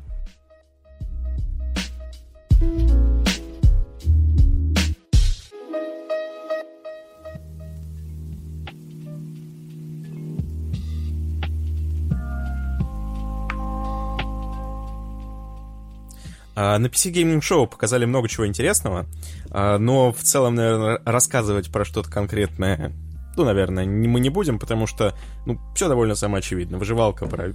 Не стоит вас. Выживалка про викингов, выживалка про космонавтов, выживалка про... Ладно, я шучу, там не только были выживалки про викингов, там было много чего. Там было еще много игр с визуальным стилем, там были... Как эти мусорные пиратики? Мусорные морячки, да. Trash Sailors. Это прям хорошо. Там визуальный стиль прям очень классный. Зацените обязательно трейлер. Насколько я понял, это такой оверкукт в море. То есть вместо того, чтобы готовить, вы пытаетесь не затонуть. И все это в классном визуальном стиле. В общем, я к тому, что игр крутых было много, но многие из них самоочевидные. Например, Evil Genius 2, я все-таки про него скажу пару слов, просто если вдруг кто не знает, я не могу удержаться. Это я пытался, да, но я не могу. Evil Genius — это... Ты так прям срывался, ты такой, знаешь, мне нравится аниме, Evil Genius, а такой, это неплохая похода. Evil Genius, кстати, ты видел, да, такой, знаешь, прям вырывается такой из тебя. Evil Genius, просто если кто не играл в первую часть, это абсолютно великая игра, абсолютно совершенно уморительная и в то же время интересная с геймплейной точки зрения, симулятор злодея. Если вы когда-нибудь хотели попробовать себя в роли злодея из 60-х, из фильмов о Джеймсе Бонде, такого, знаете, супер стереотипичного, который сидит у себя в бункере на каком-то острове. Со шрамом на глазу, да, с моноклем. Он сидит у себя на острове. Прям типичный злодей. Так смотришь на него, говоришь, что это злодей. Все, на улице увидел в Старбаксе. такой, а какая у вас империя? Вы наркотики продаете или грабите банки? В общем, он сидит в бункере, управляет миньонами, отправляет их на какие-то секретные задания по всему миру, и на его базу пытаются постоянно проникнуть всякие Джеймсы Бонды, Итаны Ханты, но он их всячески пытается сдержать. Если вам интересно попробовать себя в роли такого человека, это просто, ну, это must-have. Если вот то, что я описал, звучит для вас хоть на долю, градуса интересно, то надо покупать обязательно. Раньше бы я сказал Evil Genius, потому что она хоть старая, но она, ну, не настолько уж состарилась. В принципе, в нее можно сейчас играть, получать удовольствие. Но Evil Genius 2, насколько можно понять по трейлерам, это, ну, то же самое, только, ну, в несколько раз лучше, больше и красивее, ну, естественно, современней. Поэтому всем рекомендую просто от души. Ну, как раз выходит 28 сентября, вы там успеете в Тони Хоук про скейтера поиграть. А потом, да, играть в злодея грубияна. Нет, наконец-то год наладился, теперь можно жаловаться, что нет времени играть. Индустрия оживает, так как из-под снега, так сказать, да, вырастают ростки. Подснежники игровые. Просто, чтобы вы понимали, я не могу остановиться, чтобы вы понимали, насколько прям все хорошо. Фраза «симулятор злодея», она, ну что ли, немного заезжена уже. Ну потому что многие поняли, что это такая хайповая тема, что многие хотят играть за злодея, и поэтому люди иногда просто делают, знаете, какой-то симулятор строительства и прилепляют к этому сверху, да, симулятор злодея. А тут это прям, знаете, в ДНК игры прям вживлена эта идея о том, что ты злодей такой супер стереотипичный, чтобы вы понимали, насколько все классно, насколько все подчиняется клише. В игре устроено так. К вам пытаются проникнуть всякие разные правительственные силы и так далее. Вы их можете ловить во всякие ловушки, это все понятно. Но при этом есть суперагент. У разных наций есть суперагенты. Вот именно там этот Джеймс Бонд. Ну, понятное дело, не лично Джеймс Бонд, но как бы аллюзия на него очень такая крепкая, прочная. Понял. И в какой-то момент он прибывает на остров. Прям как вот как в фильмах, если вы смотрели фильмы 60-х, там, про Бонда, прям вот один в один он начинает... На лодке там или с самолета сбрасывать. Да-да-да, он начинает гулять по этим пляжам, да, искать вход в ваш бункер. В какой-то момент он его находит, он избегает там одной ловушки, второй, он побеждает ваших миньонов, он проходит куда-то, пробирается, там, заходит в какую-то вашу секретную лабораторию. И в какой-то момент, если вы все правильно сделали, да, если вы хорошо играете, вы его все-таки ловите, и... Твист, вы не можете его убить вообще, это невозможно. Ну, то есть вы не можете от него избавиться никак, потому что как бы он главный... Потому что он главный герой этого кино. Он главный герой этой истории, да, вы злодей, это как бы прям зашито. Вы его победить не можете. То есть что вы можете сделать? Вы можете построить специальную там клетку, специальную камеру, его туда посадить, поставить там надзор. Он все равно сбежит? Круглосуточный. Вы можете проходить там, вы как бы не за бога играете, да, не смотрите сверху, а есть прям реальный аватар ваш, ну, то есть персонаж, который прям ходит, вы им управляете, у него есть свой кабинет там и так далее, и он зловеще ходит по этим коридорам, там отчитывает своих подчиненных, убивает их иногда, ну, все как положено, и вот вы его можете отправлять, чтобы он заходил в эту камеру.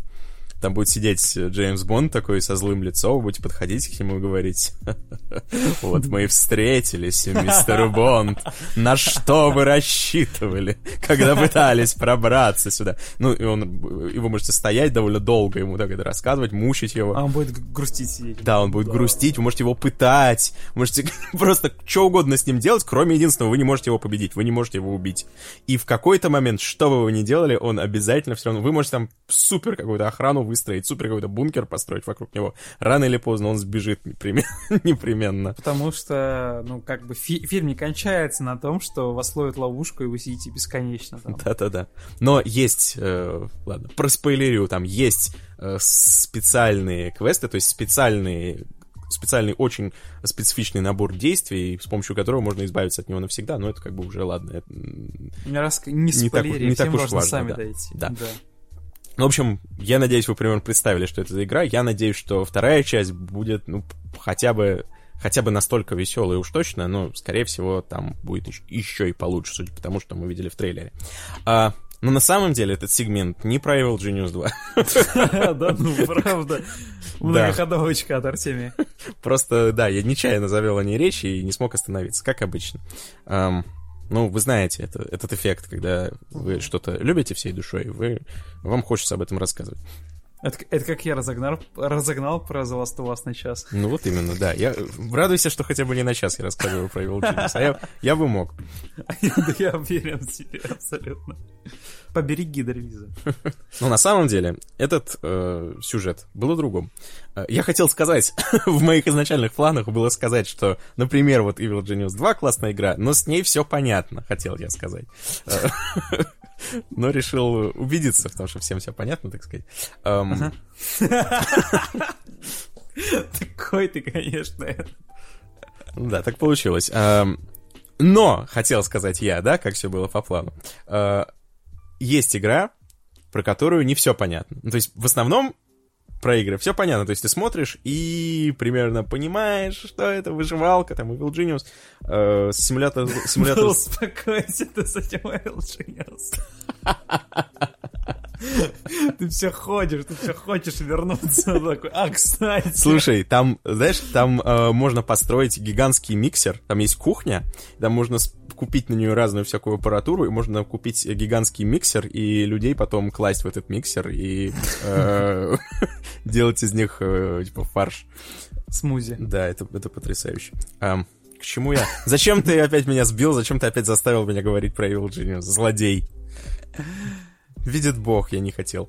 Ну так вот, короче, среди всех трейлеров показали трейлер такой игры, которая кажется неприметной, но на самом деле это прям, по крайней мере, звучит невероятно круто. Игра называется Shadow of Doubt, то есть тень сомнения. Узнал я о ней, я сразу, то есть, да, сделаю отсылочку, да, к credits to Максим Самойленко, пиарщик Blizzard. Из его треда в Твиттере я впервые узнал про эту игру, потому что иначе я бы, наверное, на нее не наткнулся, и, наверное, как многие из нас, да, из тех, кто это слушает, и из нас с тобой, двоих, Дима, многие, да, примерно половина из нас, скорее всего, увидев трейлер этой игры, никакого бы вообще внимания на нее не обратили, потому что из себя представляет трейлер? Это такая 3D пиксельная, как это называется, воксельная. Обязательно кто-то придет и скажет, что нельзя это называть вокселями, потому что это неправильно. В общем, вы поняли, о чем я. Похоже на Майнкрафт, да? Даже не знаю, что лучше. Похоже на Майнкрафт или воксельная. Ну, такая игра с примитивной такой графикой, из квадратиков состоящей, где чувак просто ходит по какой-то квартире, по улицам города, и в целом не очень понятно, что происходит в этой игре. А на самом деле происходит в ней кое-что любопытное. История такая. Чувак делал изначально симуляторы, например, Concrete Jungle и так далее, и в какой-то момент он решил сделать игру о частном детективе, который расследует преступления в городе. И он собирался сделать это, ну, в такой стандартной, скажем так, схеме, похожей на This is the Police немного, то есть ты видишь карту города, да, там происходит какое-то преступление, ты жмешь на кнопочку и отправляешь туда детектива. У тебя команда из детективов, происходит там одно, другое, ты отправляешь одного туда, другого туда, третьего улики собирать, и происходит вот такой как бы симулятор частного детектива. Все, в принципе, понятно по описанию игры. Я бы сыграл с удовольствием в такое, если честно, но не судьба, потому что в какой-то момент ему показалось просто он посмотрел и подумал, мне кажется, вот такая перспектива, то есть вид сверху, да, на город, мне кажется, это недостаточно прикольно, недостаточно вживает тебя в роль частного детектива, и он решил сделать это видом от первого лица, то есть он решил сделать вместо карты города, он решил симулировать город именно как локацию, по которой можно ходить. А потом, когда он симулировал этот город, он подумал, что-то старый геймплей не очень к этому подходит. И полностью игру переделал. Убрал всех напарников, оставил одного частного детектива, который ходит по улицам. Но главное, что он сделал, он перенес идею, которая у него была для вот этой игры с видом сверху, он перенес ее в игру вот эту, как бы новую, которая появилась с видом от первого лица. А что он конкретно перенес?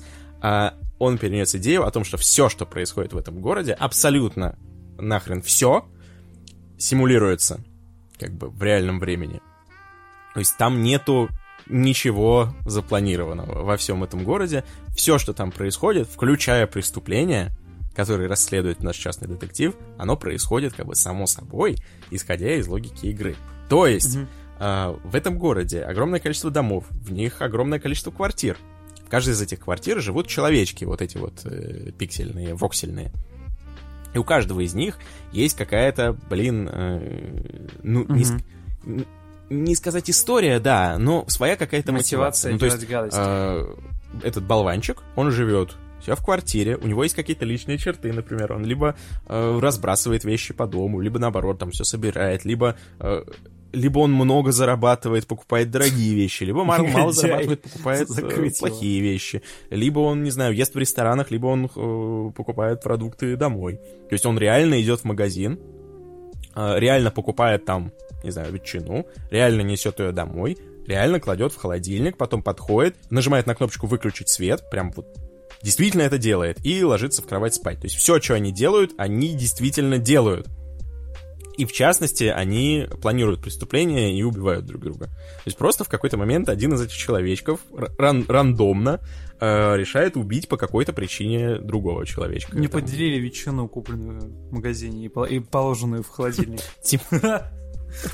Типа того, да, например. И он действительно вот в физическом мире, пока ты гуляешь по улицам, в этот самый момент реально, не заскриптовано, кто-то идет и убивает другого человечка. Тебе приходит об этом информация, и ты берешься за это дело. Как в реальной жизни, только с фиксельной графикой. Да, ты берешься за это дело и начинаешь его расследовать.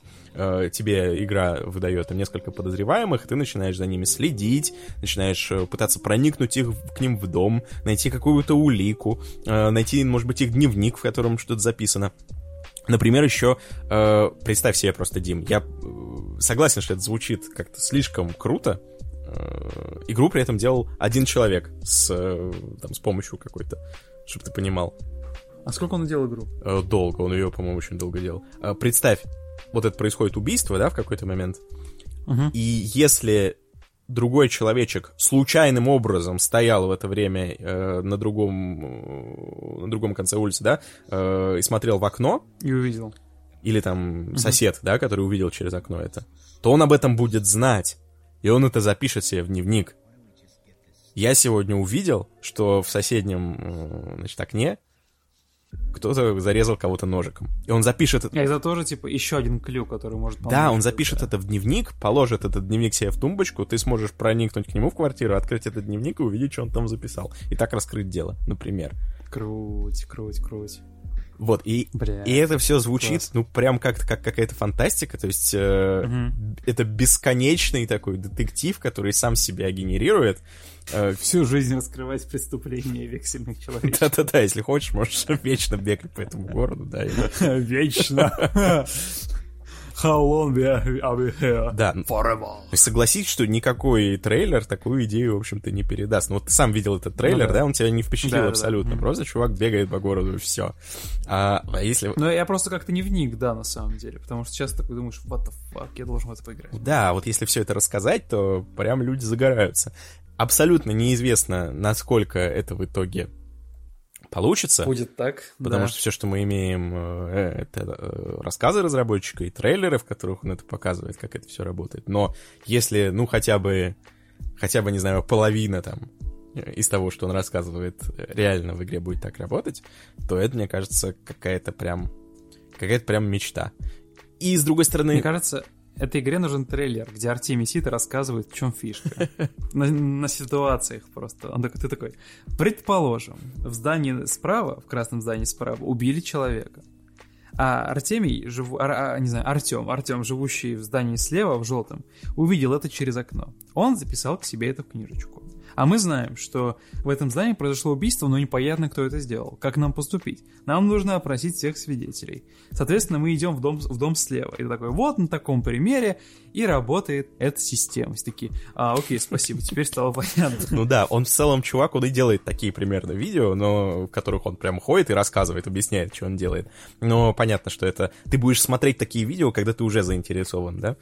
Mm-hmm. Ну да. То есть эта концепция очень крутая, но она не настолько визуально представима, да, как тот же No Man's Sky, например, да, там ты мог просто показать все, там, то, что происходит, и летишь в космос, да, эти планеты, и просто сделать надпись. У нас миллиардов планет, и все они процедурно сгенерированы, и сразу человек все понимает. А тут надо прям сесть, да, вот так, стул поставить, такой, так, чувак, смотри, да, моя игра крута, вот поэтому, вот представь.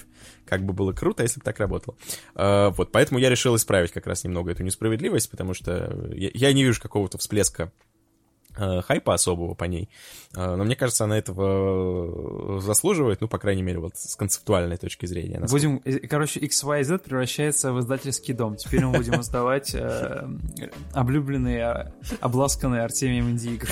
Да-да-да, первым делом Evil Genius, пожалуйста. Да-да-да.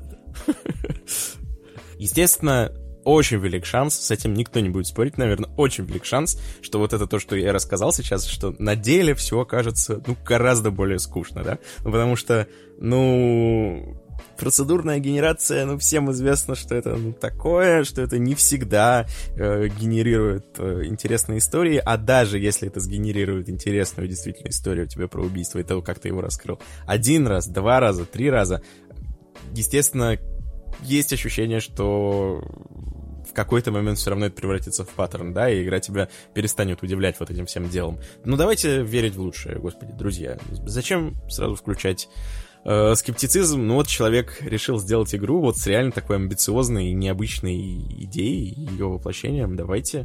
Поможем. Давайте попробуем дать ему шанс и не будем заранее клеймить эту игру тем, что процедурная генерация, похожа на Майнкрафт, кому интересно, ходите по городу из пиксельных человечков. А она, кстати, что, она уже эксклюзив Epic Game Store или все еще нет? Не, она в Steam вот висит. Народная игра. Это вот еще один повод полюбить ее. Да, заочно. Да, она сейчас висит в Стиме, даты релиза у нее сейчас нет, написано When It's Ready, а с такими глобальными проектами понятно, что When It's Ready довольно далеко, скорее всего. Ну, тем не менее, ждем, надеемся. Но все-таки как не поддержать человека, который вопреки системе, вопреки всему пошел истинным путем, истинной ПК-игры. Таков путь, да. Забай.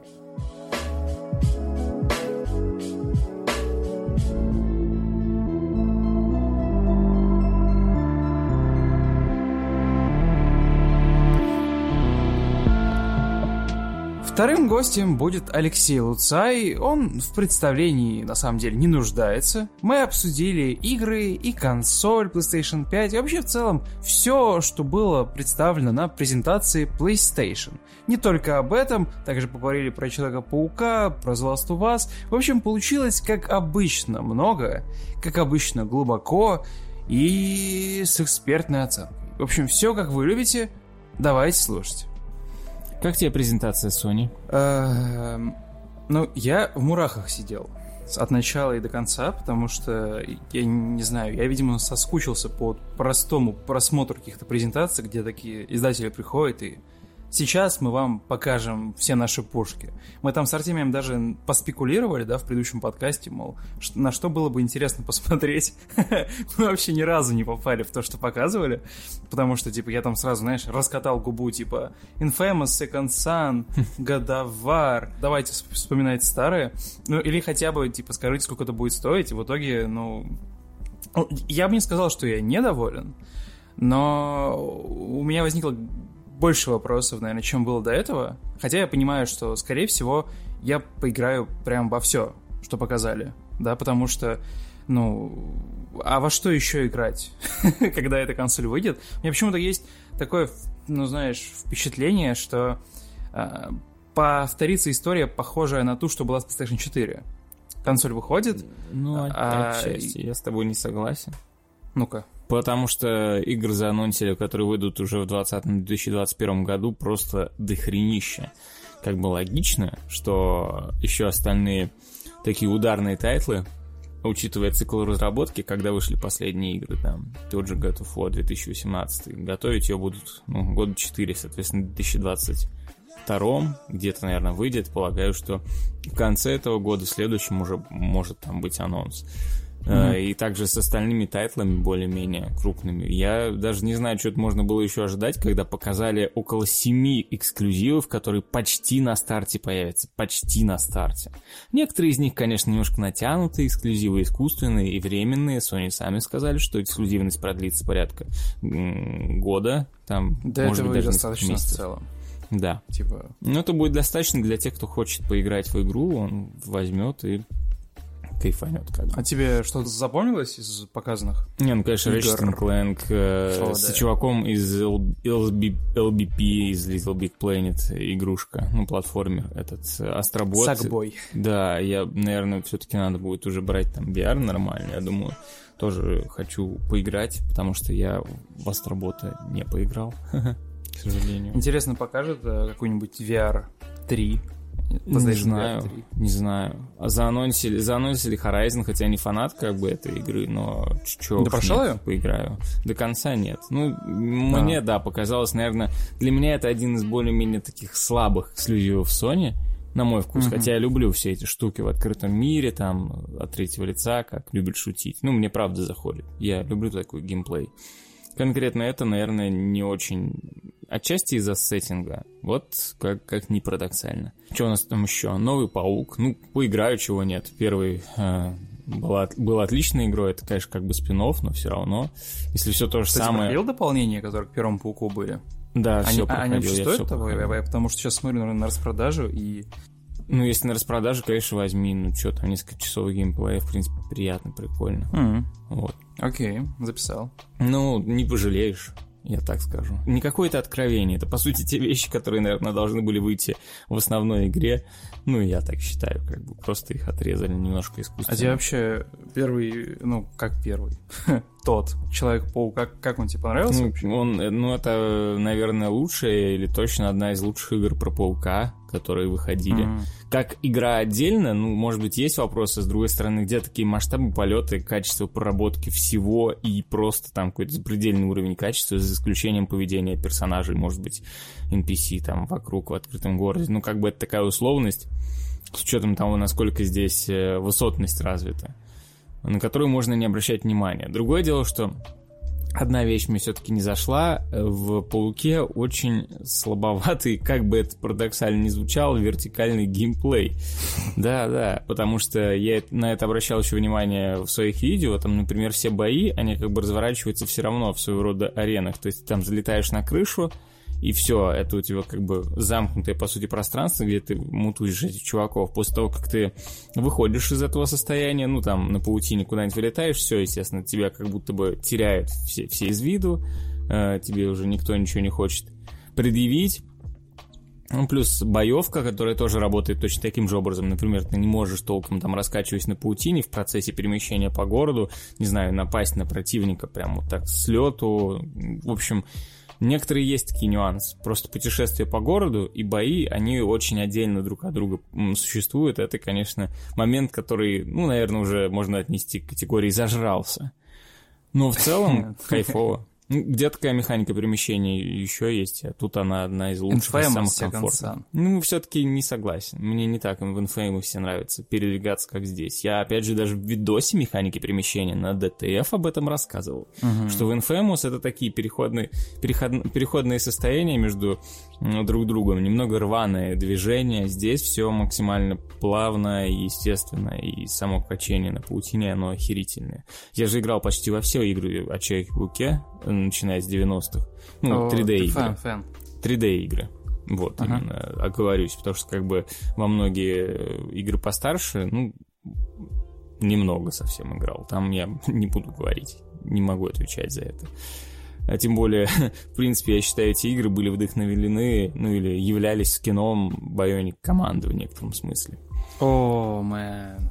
Как старый. Я, блин, какая же она была классная. Вот. В 3D, да, почти все. Ну, как бы, естественно, в классического второго. Причем, как и на ПК версии, ну, которая была убогой, казалось бы, но мне очень нравилась. Так и, соответственно, на PlayStation, которая была вообще одной из лучших игр о Пауке по второму фильму. Она абсолютно кайфовая. Многие фишки из нее перекочевали как раз-таки в Паука текущего. То есть большинство этих фичей было придумано там. Ну, естественно, масштабы, там, графон, все дела, все это возросло, но в целом влияние вполне очевидно. Эта игра была сделана с душой, и в некотором смысле в нарративных каких-то аспектах она даже лучше последней части. Там ну, как, в смысле, есть что повествование через геймплей немножко более прокачанное. Вот. Ну, здесь все-таки сделано по таким лекалам. Поиграл, вот тебе кусочек сюжета, заставка. Поиграл, кусочек сюжета, заставка. Там некоторые были нюансы забавные. Ну, не знаю, типа там битвы с Мистерио, например. Она была поставлена.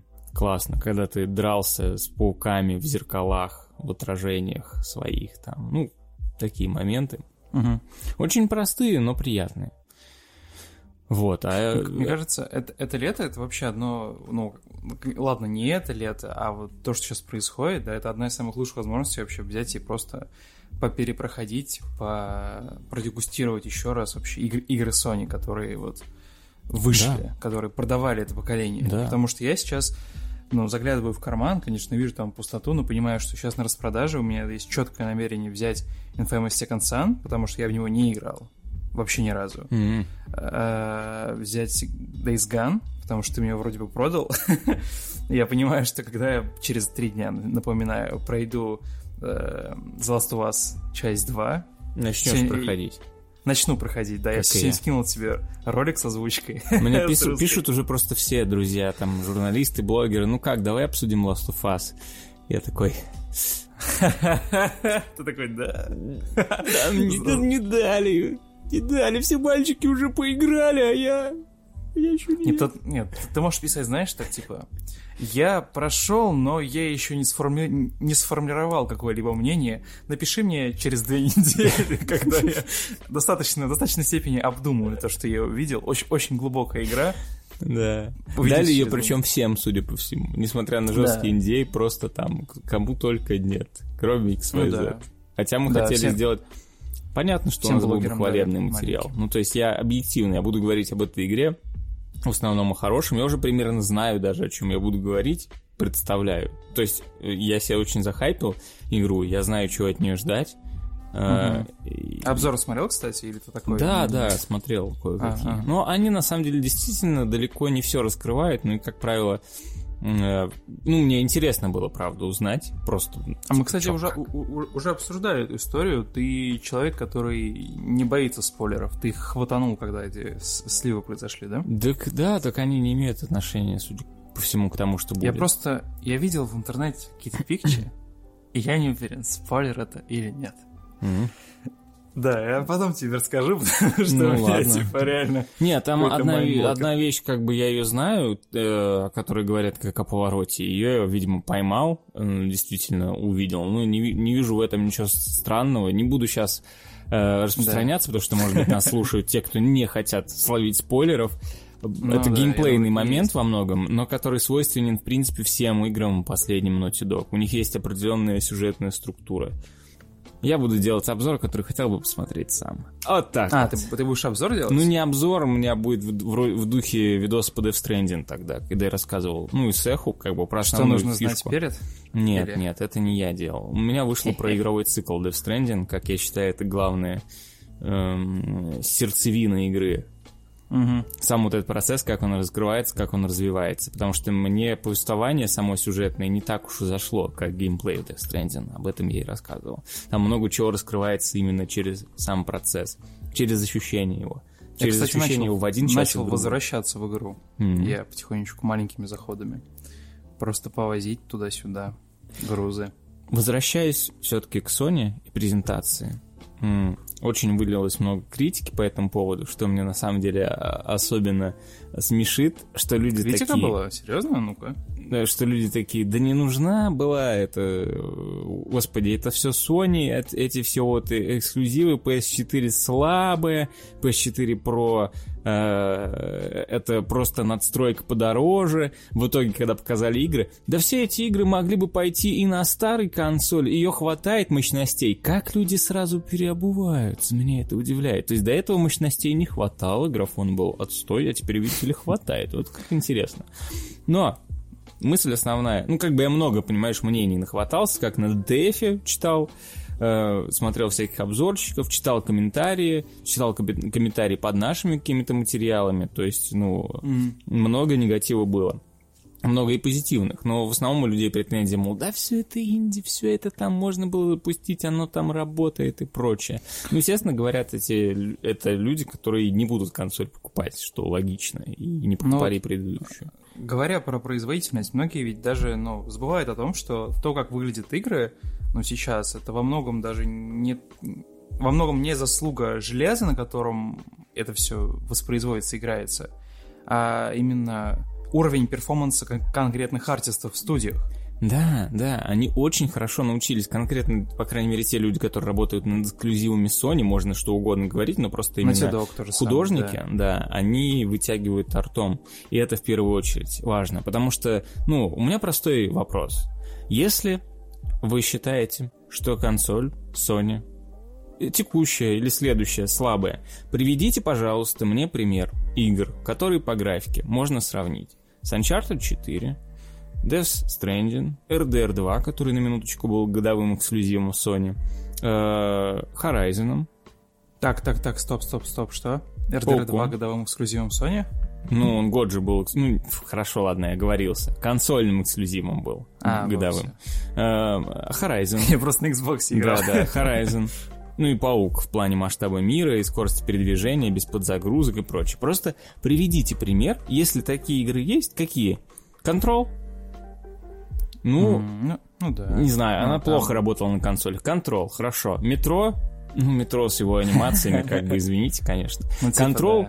техническое во многом чудо, которое незаслуженно захейтили за счет того, сколько там частицы вот этого всего. Это реально игра, которая впечатляла, удивляла тем, как все это происходит. Просто, опять же, можно попытаться вспомнить еще какие-то игры с такими масштабами разрушений вот этой вот всей фигни. Infamous очень хорошо выглядел на старте. И Killzone Shadow of Doubt тоже самое. Мы говорим сейчас, опять же, про консольные игры. Я сказал про последние хотя бы даже. Давайте так вот рассуждать. Если мне приведут пример... Я, не знаю, мог бы какой-нибудь приз дать за это просто, потому что, скорее всего, примера-то не будет. Я же не хочу проиграть, поэтому выбрал заранее беспроигрышные варианты.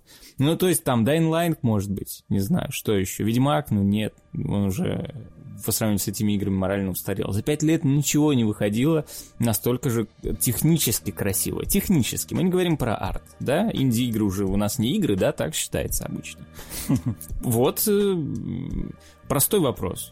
Скорее всего, на этот вопрос ответа никакого не будет. В сентябре появится мощный ответ от CD Projekt. Я просто, сколько вот не болтаю с ребятами из NVIDIA, они такие, чувак, вот Cyberpunk 2077 будет той игрой, которая, looks best, на ПК. И что не делай, это будет, он только он. Она будет на уровне выглядеть с остальными играми Sony.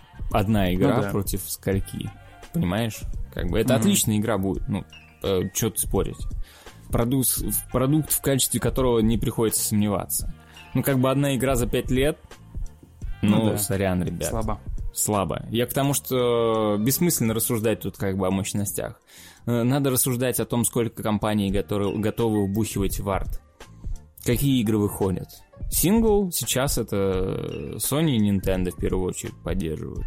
Остальные игры, есть там, не знаю, чуваки, которые что делают игру по Мстителям, Эйдос вместо Deus Ex, Hitman, Hitman показали, господи, радость. Это, кстати, игра будет кроссплатформенная, как я понял. Я помню, как ты расстроился, когда ты увидел, что она, это, по сути, Season 2, к основному Хитману, потому что по CGI-ролику могло показаться, что, это прям Хитман, да? Не, я не расстроился, я критиковал, у меня вышел достаточно критический обзор второго сезона, но потом я осознал, что он абсолютно неправильный. Кстати, ты еще не играл во второй сезон, стоит? Конечно. Он лучше первого во всем, я считаю. По разнообразию карт, по глубине... то есть это то же самое, но намного масштабнее, круче, уже прям отработанное. формула. Третья, скорее всего, будет практически ничем не отличима от Там же какая-то сюжетная арка, типа, которая должна закрыться. Не смотри, а сюжетной арки в Хитмане — это вообще вещь, которая никогда не была сильной, кроме Absolution. Но Absolution, скорее, такая функциональная история. Ну, как бы он специально был написано, ты ее смотришь как какой-то роуд-муви такой категории «Б», и там все правильно очень в рамках категории «Б» прописано. То есть нету суперглубоких персонажей, они все такие харизматики, запоминающиеся локации, вот эти задания, сцены. Они там все еще такими карикатурными были отчасти. Да, все. Ну он крутой, абсолютно хорошая игра, действительно, в рамках серии Hitman. Классный контракты был. Прикольные были, итог, режим. Да. Потом они вернулись к более проверенной, привычной схеме, но при этом я не считаю, что Absolution вообще был плохим. Я считаю, что эта игра по тому, как она проработана в плане там, как и геймплея, он прикольный, как бы. Представьте себе Last of Us 2013 года, только еще более накрученный в плане возможностей. Вот это вот я считаю Hitman в чем-то. Returnal была игра, как раз, которую показали, которая вот про тоже вот этот эффект, да, возвращения, возвращенца, я не знаю, попаданца, когда ты умираешь. Ну, там, по сути, в трейлере обыгрывался момент, когда дама приземляется на планету, там происходит крушение, она умирает, или там происходит крушение другого рода, она умирает, и в конечном итоге она умирает, и каждый раз, когда она прилетает на эту планету, да, видимо, неизведанную до этого, на ней никогда не была, от третьего лица эта игра, то каждый раз эта планета как-то по-новому меняется. И то есть таким образом через постоянную смерть у тебя как бы раскрывается, да, лор и понимание того, где это происходит. Знаешь, это как типа... Помнишь, был фильм, назывался Edge of Tomorrow, где типа чуваки там в экзоскелетах, да, сражались с какой-то инопланетной расой, которая напала на Землю, и он умирал раз за разом, чтобы понять, как это все... Как сказать, победить. Какие у тебя есть мысли по поводу трейлера? Казалось тебе интересно? Я на самом деле, понимаешь, так скажу, в принципе, по поводу этой презентации. Тут было несколько вещей, ну, которые не продолжатели серии каких-то или не от тех разработчиков, от которых мы знаем, чего ждать. И, естественно, они как бы оставляют чуть меньше эмоций, потому что ты пока не в курсе. Ну, хотя вот с прагматой, наверное... Меня немножко зацепило, просто потому что, да. Просто потому что любопытно, что там будет. Это про чувака в космическом скафандре, который оставляет... Это, господи, девочку там ищет. Понял, да, понял. Да, которая похожа на Death, которую сказали сразу, напоминает Death Stranding немножко. Ага, да. Вот. Это, наверное, заинтриговало. И с котиком, доставщиком тоже. Стрей. Прикольно. Стрей, да, классная эстетика. Роботы. Меня как-то заинтересовало. Вот, ну, они все сделали правильно, я считаю. Они надавили на уже известные франшизы, показали немного других игр, было порядка там 20-30, ну сколько, очень много. Все как бы без воды. Хоп-хоп, анонс, без вот лишних слов, ну, небольшая, может быть, там вступительная речь. Мы работали над командой 3 года, 5 человек. Да, как любят этот разглагольство. Позвать такого-то специалиста, такого-то. Показали вот, что есть, как оно будет выглядеть эстетически, самую капелюшечку геймплея, ну, как бы сказали, что все закапчурено на PS5. Мы выпускали, кстати, видос, где объяснили, что, собственно, может быть, графических инноваций тут и не показали, но соль немножко в другом этой консоли. Я говорил об этом, кстати, несколько выпусков назад в подкасте, что в первую очередь они нацелены на опыт другой. Мы пока ничего не можем сказать по поводу этих игр, пока не попробуем, как они играются, не попробуем геймпад, какие-то еще фишки внутри. То есть это очень сложно. Игроки хотят увидеть от вещи, которые несколько сложнее, чем просто картинка в трейлере. Вот. Они хотят от нее сразу получить кучу конкретики. Ну, в итоге-то мы все понимаем, что все равно все консоль купят, кому она нужна. А нужна она многим в мире. Так что... А как тебе, кстати, раз уж мы застряли на внимание, дизайн консоли? И аксессуаров, которые там были. Но да, ну, прикольно. Геймпад мне, в принципе, понравился изначально. Он, правда, кайфовый. Типа именно в белом цвете. Да. Так у меня сейчас геймпад, ну, тоже у меня белые версии нельзя, наверное, назвать серая такая, сероватая, знаешь. Она немножко отсылает к первым старым Соникам, но она посветлее, конечно. Я понял. Я вообще люблю, да, я вообще люблю такую штуку. Я себе буду, если там будет черная версия еще, я себе буду брать белую, конечно. Мне нравится. Да, то есть, как я понял, это именно такой, как это называется, pure white. Да. То есть, она была, прям, знаешь, в таких серых цветах второй Соньки. О, мэн. Сам дизайн консоли, ну, типа, он норм, поставлю дома, будет симпатично смотреться. Там начинаются вот эти диванные разговоры по поводу интерьера. Господи, вы помните, где вы все, большинство в итоге-то живете? Мы живем в России. Тут такой будет Cyberpunk, кстати, да. Представляешь, типа, нормально. На стене коврик, внизу коврик, телевизор, лампу, и рядом она стоит такая. Мне, конечно, нравится немножко такой монолитный дизайн вот этой, ну, Xbox? PS4, который немножко отдают таким промышленным дизайном 80-х, там, киберпанком таким, ну, то есть, я говорю о монументальных всяких архитектурных строениях будущего, которые очень простые, напоминают древние пирамиды.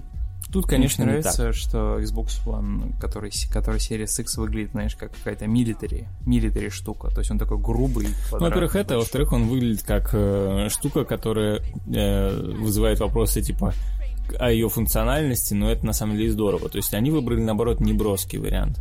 Чтобы ну, такой, она... знаешь, black box, типа. Да, она что, как что, бы ну, нейтрально может смотреться в любом интерьере. И это тоже прикольно. Это просто другой подход к дизайну. Sony мне еще понравилось то, что потом после... Они оставили гигантское количество каких-то, знаешь, намеков, пасхалок в дизайне. Типа там та же самая шершавость, да. Если я ничего не путаю, она типа внутри, да, этих крыльев, где она исполнена именно в виде треугольничков, квадратиков, кружков, вот этих вот крестиков из дизайна. Там еще подсветка, прям... небось, будет, ну, как на геймпаде, меняться. Типа, мэтчится? Да. По его здоровью? Да, скорее всего, будет меняться. Не, почему от здоровья? Это зависит от того, что на эту функцию там забиндят разработчики. То есть, разные могут быть вещи. Могут быть отсылки, как вот Red Dead Redemption, там геймпад красным светился, например. Всю игру? Или... Да. Ну, типа, вот эта панель, которую ты никогда не видишь еще. Которая нужна для того, чтобы красиво в роликах просто было. Я просто сейчас смотрю на свой DualShock, он сейчас светится желтым цветом, потому что я играл в The Last of Us, и меня убили.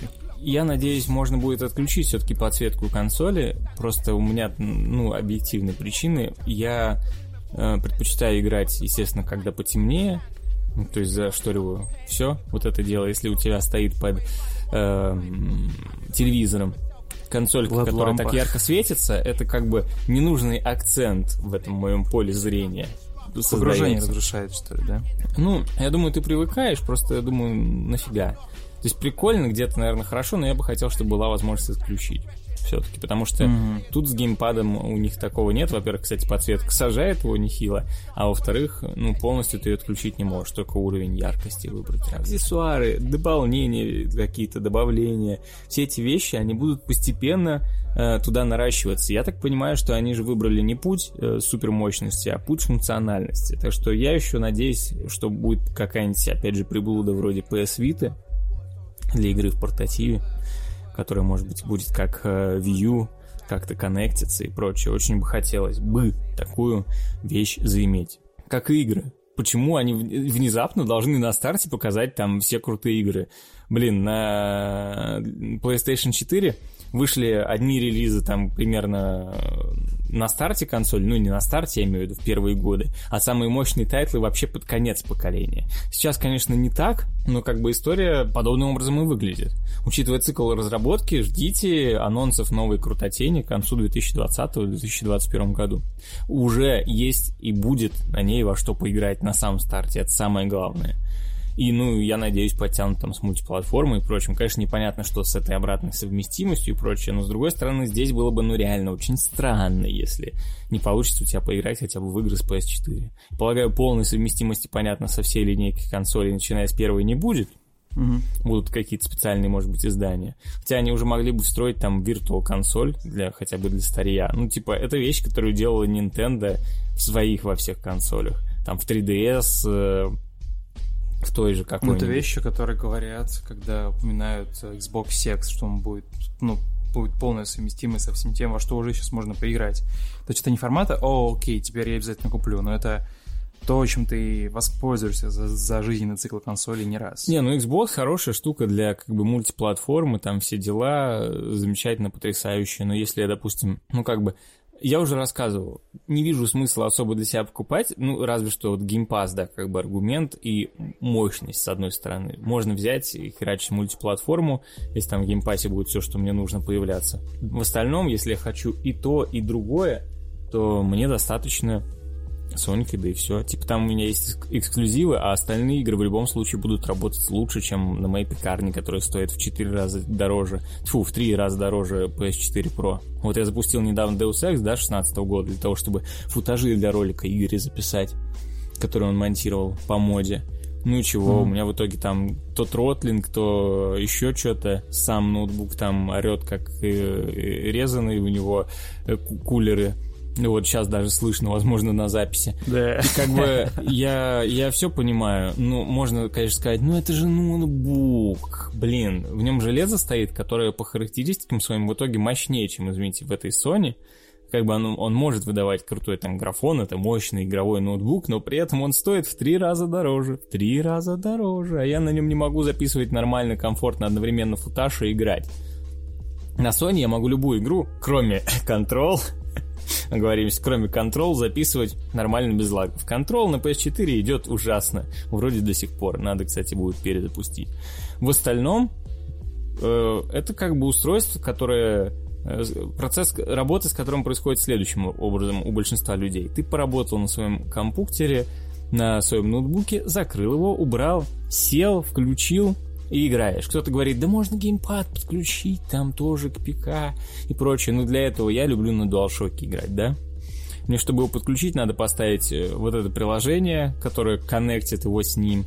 Что-то там, блин, настроить все равно, что-то там может отвалиться. Включить Bluetooth на ПК.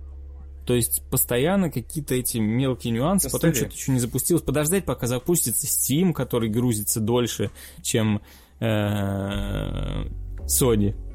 Потому что у Steam постоянно слетает авторизация или еще что-то там, пока он там загрузит свои обновления.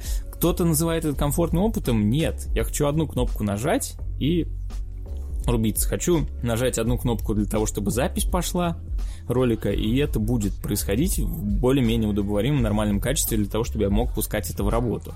Потому что для меня, в первую очередь, консоль — это еще и рабочий инструмент. Я делаю контент про игры и на этом зарабатываю. Понятно, это для других пользователей не важно. Ну, кстати, лично для меня я бы хотел, чтобы возможности той же записи на новой Sony были более прокачанные, чем сейчас. Лучше битрейт, лучше качество, разрешение, вот эти все вещи. Мне бы хотелось, потому что это очень удобно.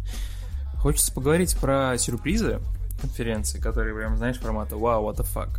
Для меня это был, как ни странно, человек, который поиграл в Souls-like и играет гораздо реже, наверное, чем кто-либо, да, там, из нашей редакции. Ну, потому что я знаю свою природу и понимаю, что если, честно, начну рейджить, то это опять придется покупать новый геймпад. Такое уже было. Вот. И мне понравился момент, когда начали показывать какую-то фэнтезийную игру, да, которая со стороны выглядела формата «А, окей, кажется, это что-то такое». Elder Ring, да, все такие «Окей, наконец-то что-то показали».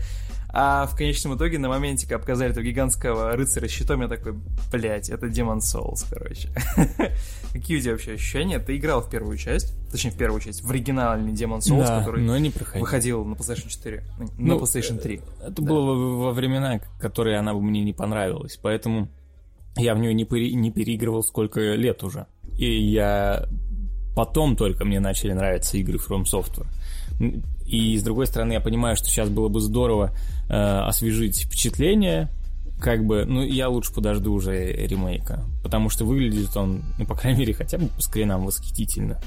Как бы, очень важная вещь, я надеюсь, они переделают боевку, сделают ее немножко более тактильной, современной, ну, как бы к визуалке вопросов тут нет, во-первых, потому что студия запамятовал, они делали ремейк Shadow of Doubt, они как бы картинку сделают, накрутят как надо.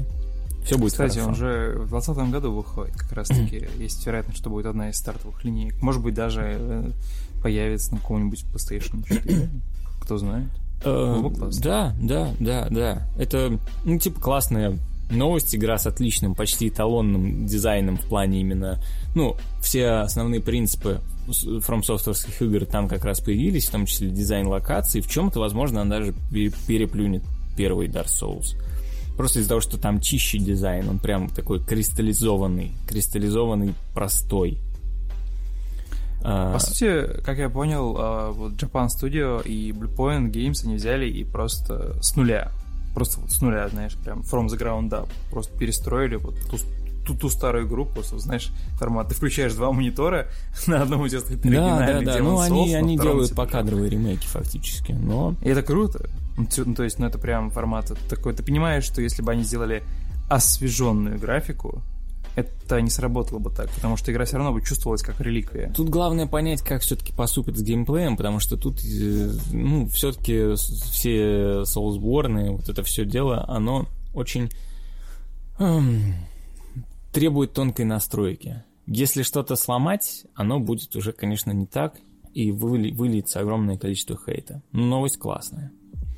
Как бы объективно. Ну, я жду, играть буду. Блин, да во все почти. Ну, из таких, как минимум, опять же, линейка платформеров, которые показали, я в нее играть буду.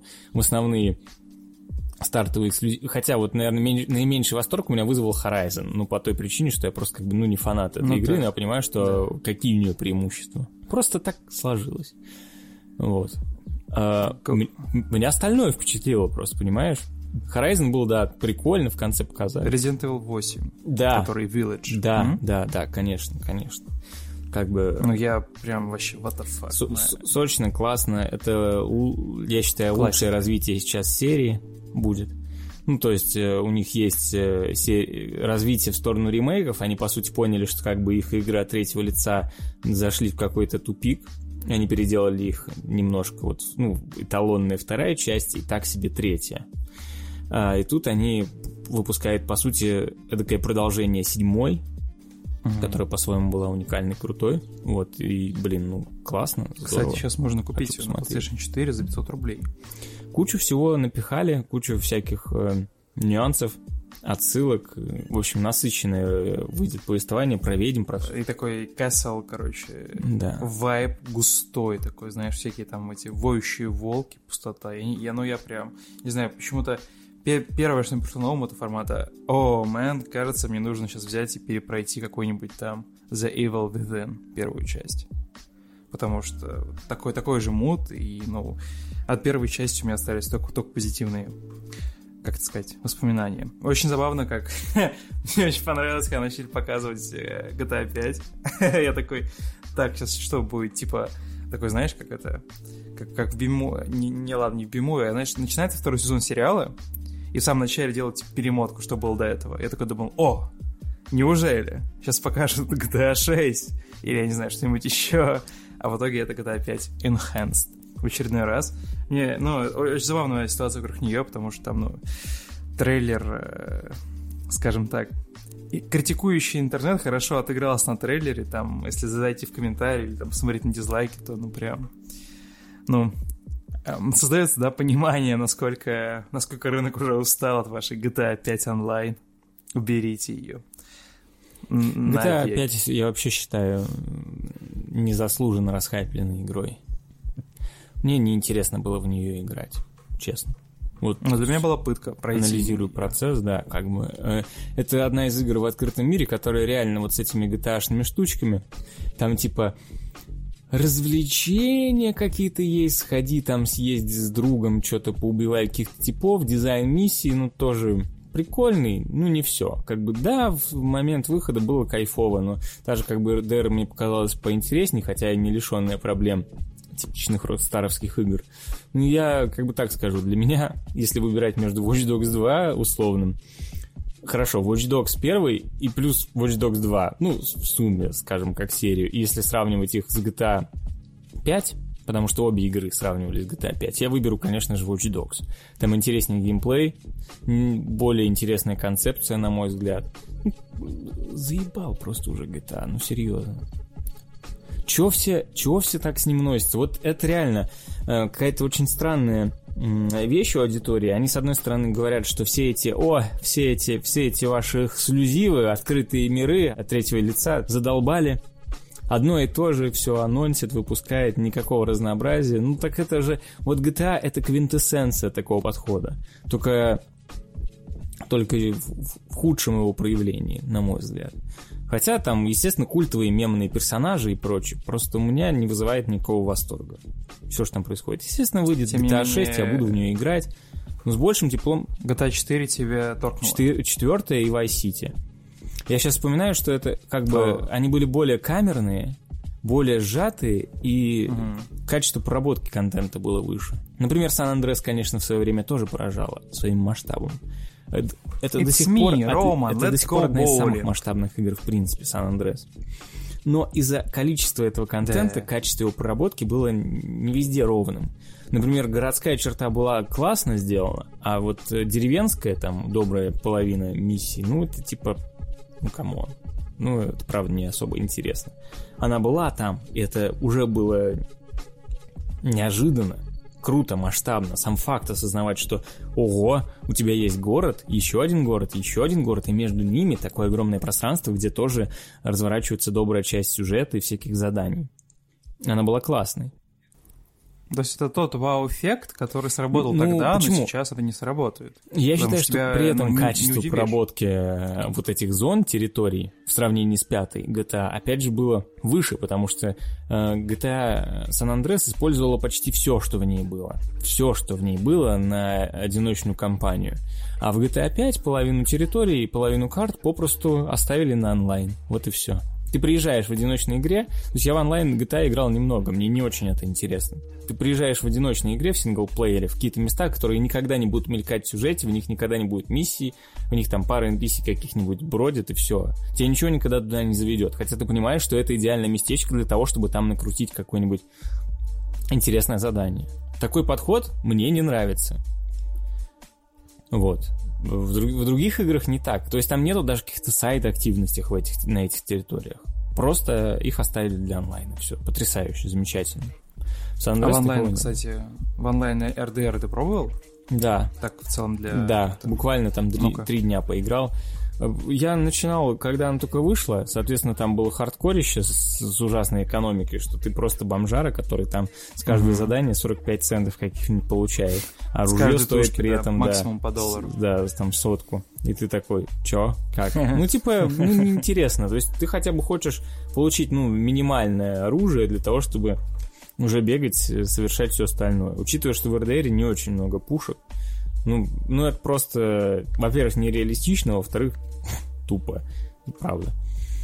Да и после одиночной кампании мы же все понимаем, что онлайн немножко подкручен в сторону ухудшения всего, в том числе и визуальной части, и более он аркадный, и там это все подкручено. И там и графон, и динамика, и вообще как бы живой мир не ощущается живым, вот. Иллюзию которого создали в синглплеере. Да, в онлайне он не ощущается живым. Вот самое ужасное. Побегал, поиграл, но как-то без удовольствия. Я тоже пробовал играть в начале и очень быстро закончил, потому что понял, что можно там позабавиться с другими людьми, которые там все делают ковбойские вот эти вот техасские акценты, там типа how we doing, buddy? И вы там что-то, вы можете позабавиться до пару вечеров.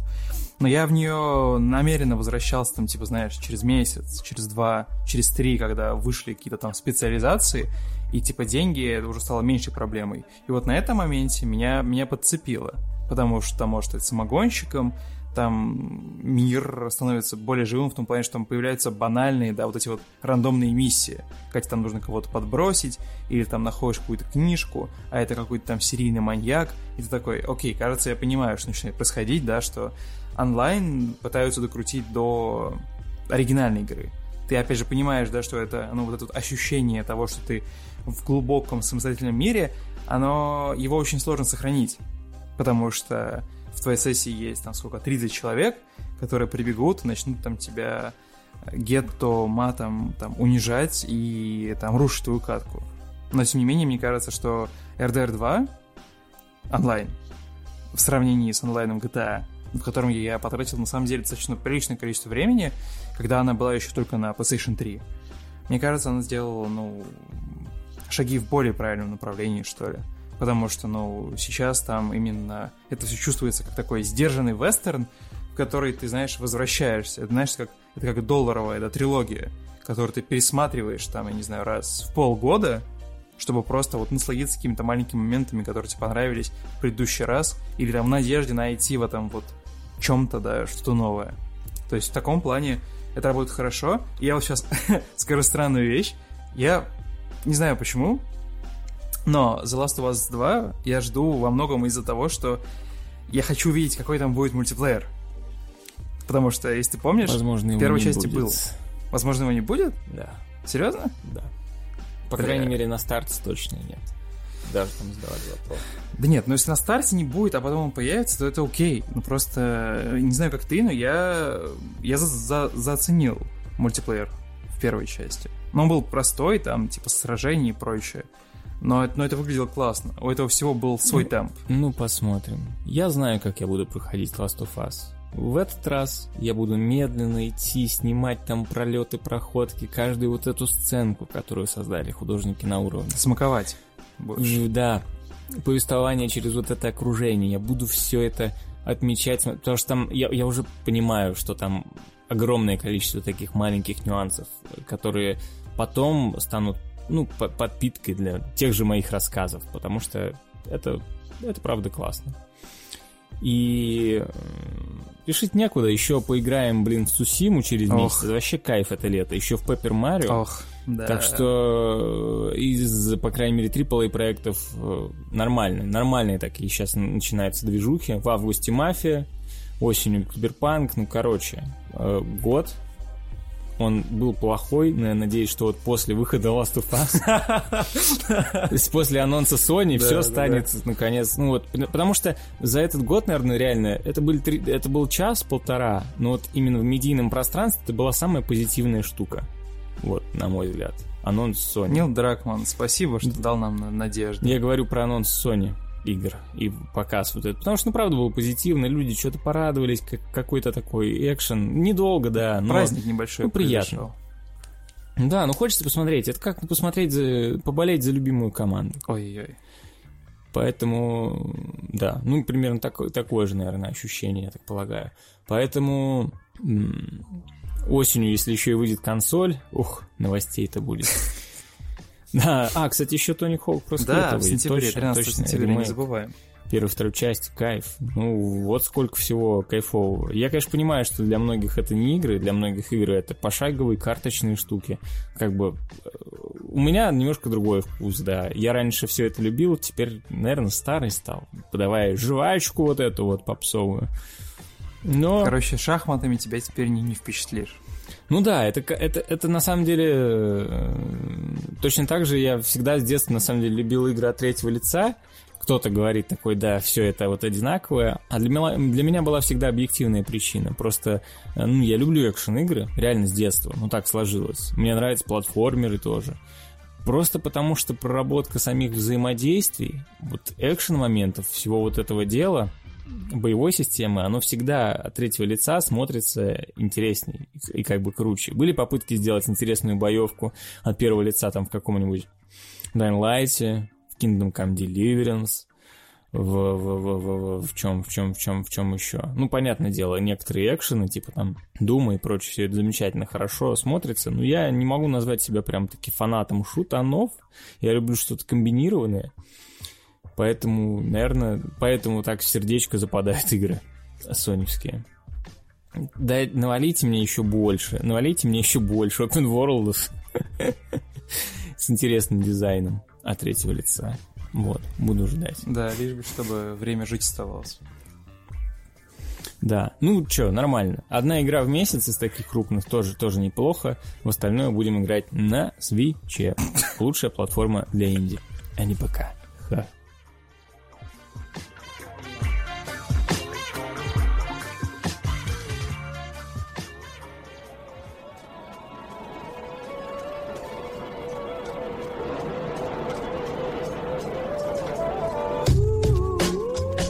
Вот так и прошла еще одна неделя. У нас необычный достаточно выпуск, такой большой, толстенький. Собственно, зима скоро, нужно становиться больше, да, сильнее, чтобы больше калорий запастись. Ну, в общем, вы знаете, зима скоро, говорит человек, в июне.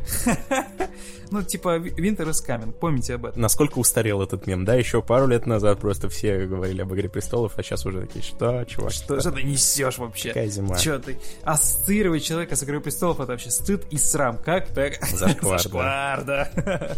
Нет, но мне кажется, что наш подкаст, он приближается вот к тому моменту, когда он будет выходить, знаешь, уже на виниловые пластинки, типа, не знаю, какой-нибудь подкаст точно нужно делать золотым, потому что, ну вот, что ни неделя, то миллион новостей, миллион каких-то инсайдов, миллион каких-то обсуждений. Мы в нашем обсуждении, Артем, мне кажется, преисполнились.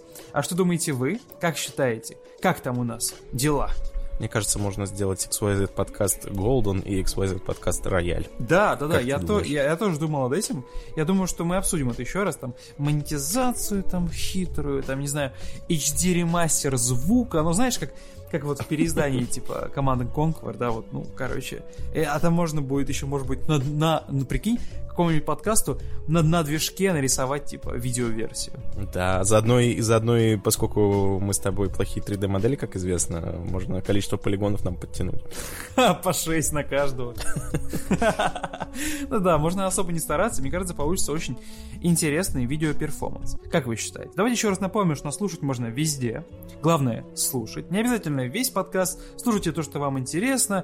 Всем нам нравится что-то разное, да? Мы, соответственно, так и строим наши выпуски, чтобы было много всего, был такой, знаете, интересный конструктор из разных вещей, разных каких-то сфер, будь это кислотность наша с Артемием, аналитика Артемия, будь это 3D-дизайн, будь это там хардсерф и специализация, будь это геймдизайн, вот это вот все. В общем, куча всего, такой вот винегрет геймдевный. Нас слушать можно ВКонтакте, на Ютубе, в iTunes, в Яндекс.Музыке, в Санклауде, в Кастбоксе, в Google подкастах, Spotify или взяв наш RSS-фид, где угодно, главное, найдите его, обычно в описании на Ютубе нашего подкаста. Я уже предугадал, что будет в следующей неделе. Я знаю, что мы будем обсуждать. Речь идет о The Last of Us 2, поэтому готовьтесь. Вероятно, на вас упадет Нил Дракман дождь, как говорится. Первые капли уже видны. Мне кажется, Артемий, получилось неплохо. Наша часовая часть про The Last of Us 2, наше обсуждение там PlayStation без тебя. Мне кажется, ну типа прям неплохо. Растем, как считаешь? Конечно, растем. Че же нам? Вниз, что ли, сужаться? Ну да, вниз сужаться только к старости. А вниз сужаться — это очень странный образ. Сужаемся вниз с 2020 года. Мне кажется, это звучит как неплохой мото нашего подкаста. Давайте еще раз напомню, что меня зовут Дима. Вдруг вы забыли каким-то таким магическим образом. Дима Борисов. Это я. Меня зовут Артемий Леонов. Об этом еще сложнее забыть, наверное. Да, это он. Он и я и он. В общем, как обычно, для вас здесь каждую неделю в подкасте XYZ. Заглядывайте в гости, не ржавейте, играйте в The Last of Us 2, рассказывайте ваши истории о следующем подкасте. Sony занесли. А в очередной раз еще и на чемодан. Чемодан Microsoft закончился. В следующем подкасте мы презентуем вам очень интересную возможность рассказать ваши истории прямо в подкасте. Поэтому следите за обновлениями. Всем хорошей недели, хорошего прохождения The Last of Us 2 или каких-нибудь инди-игр. Каких-нибудь инди-игр. Всем пока. Пока.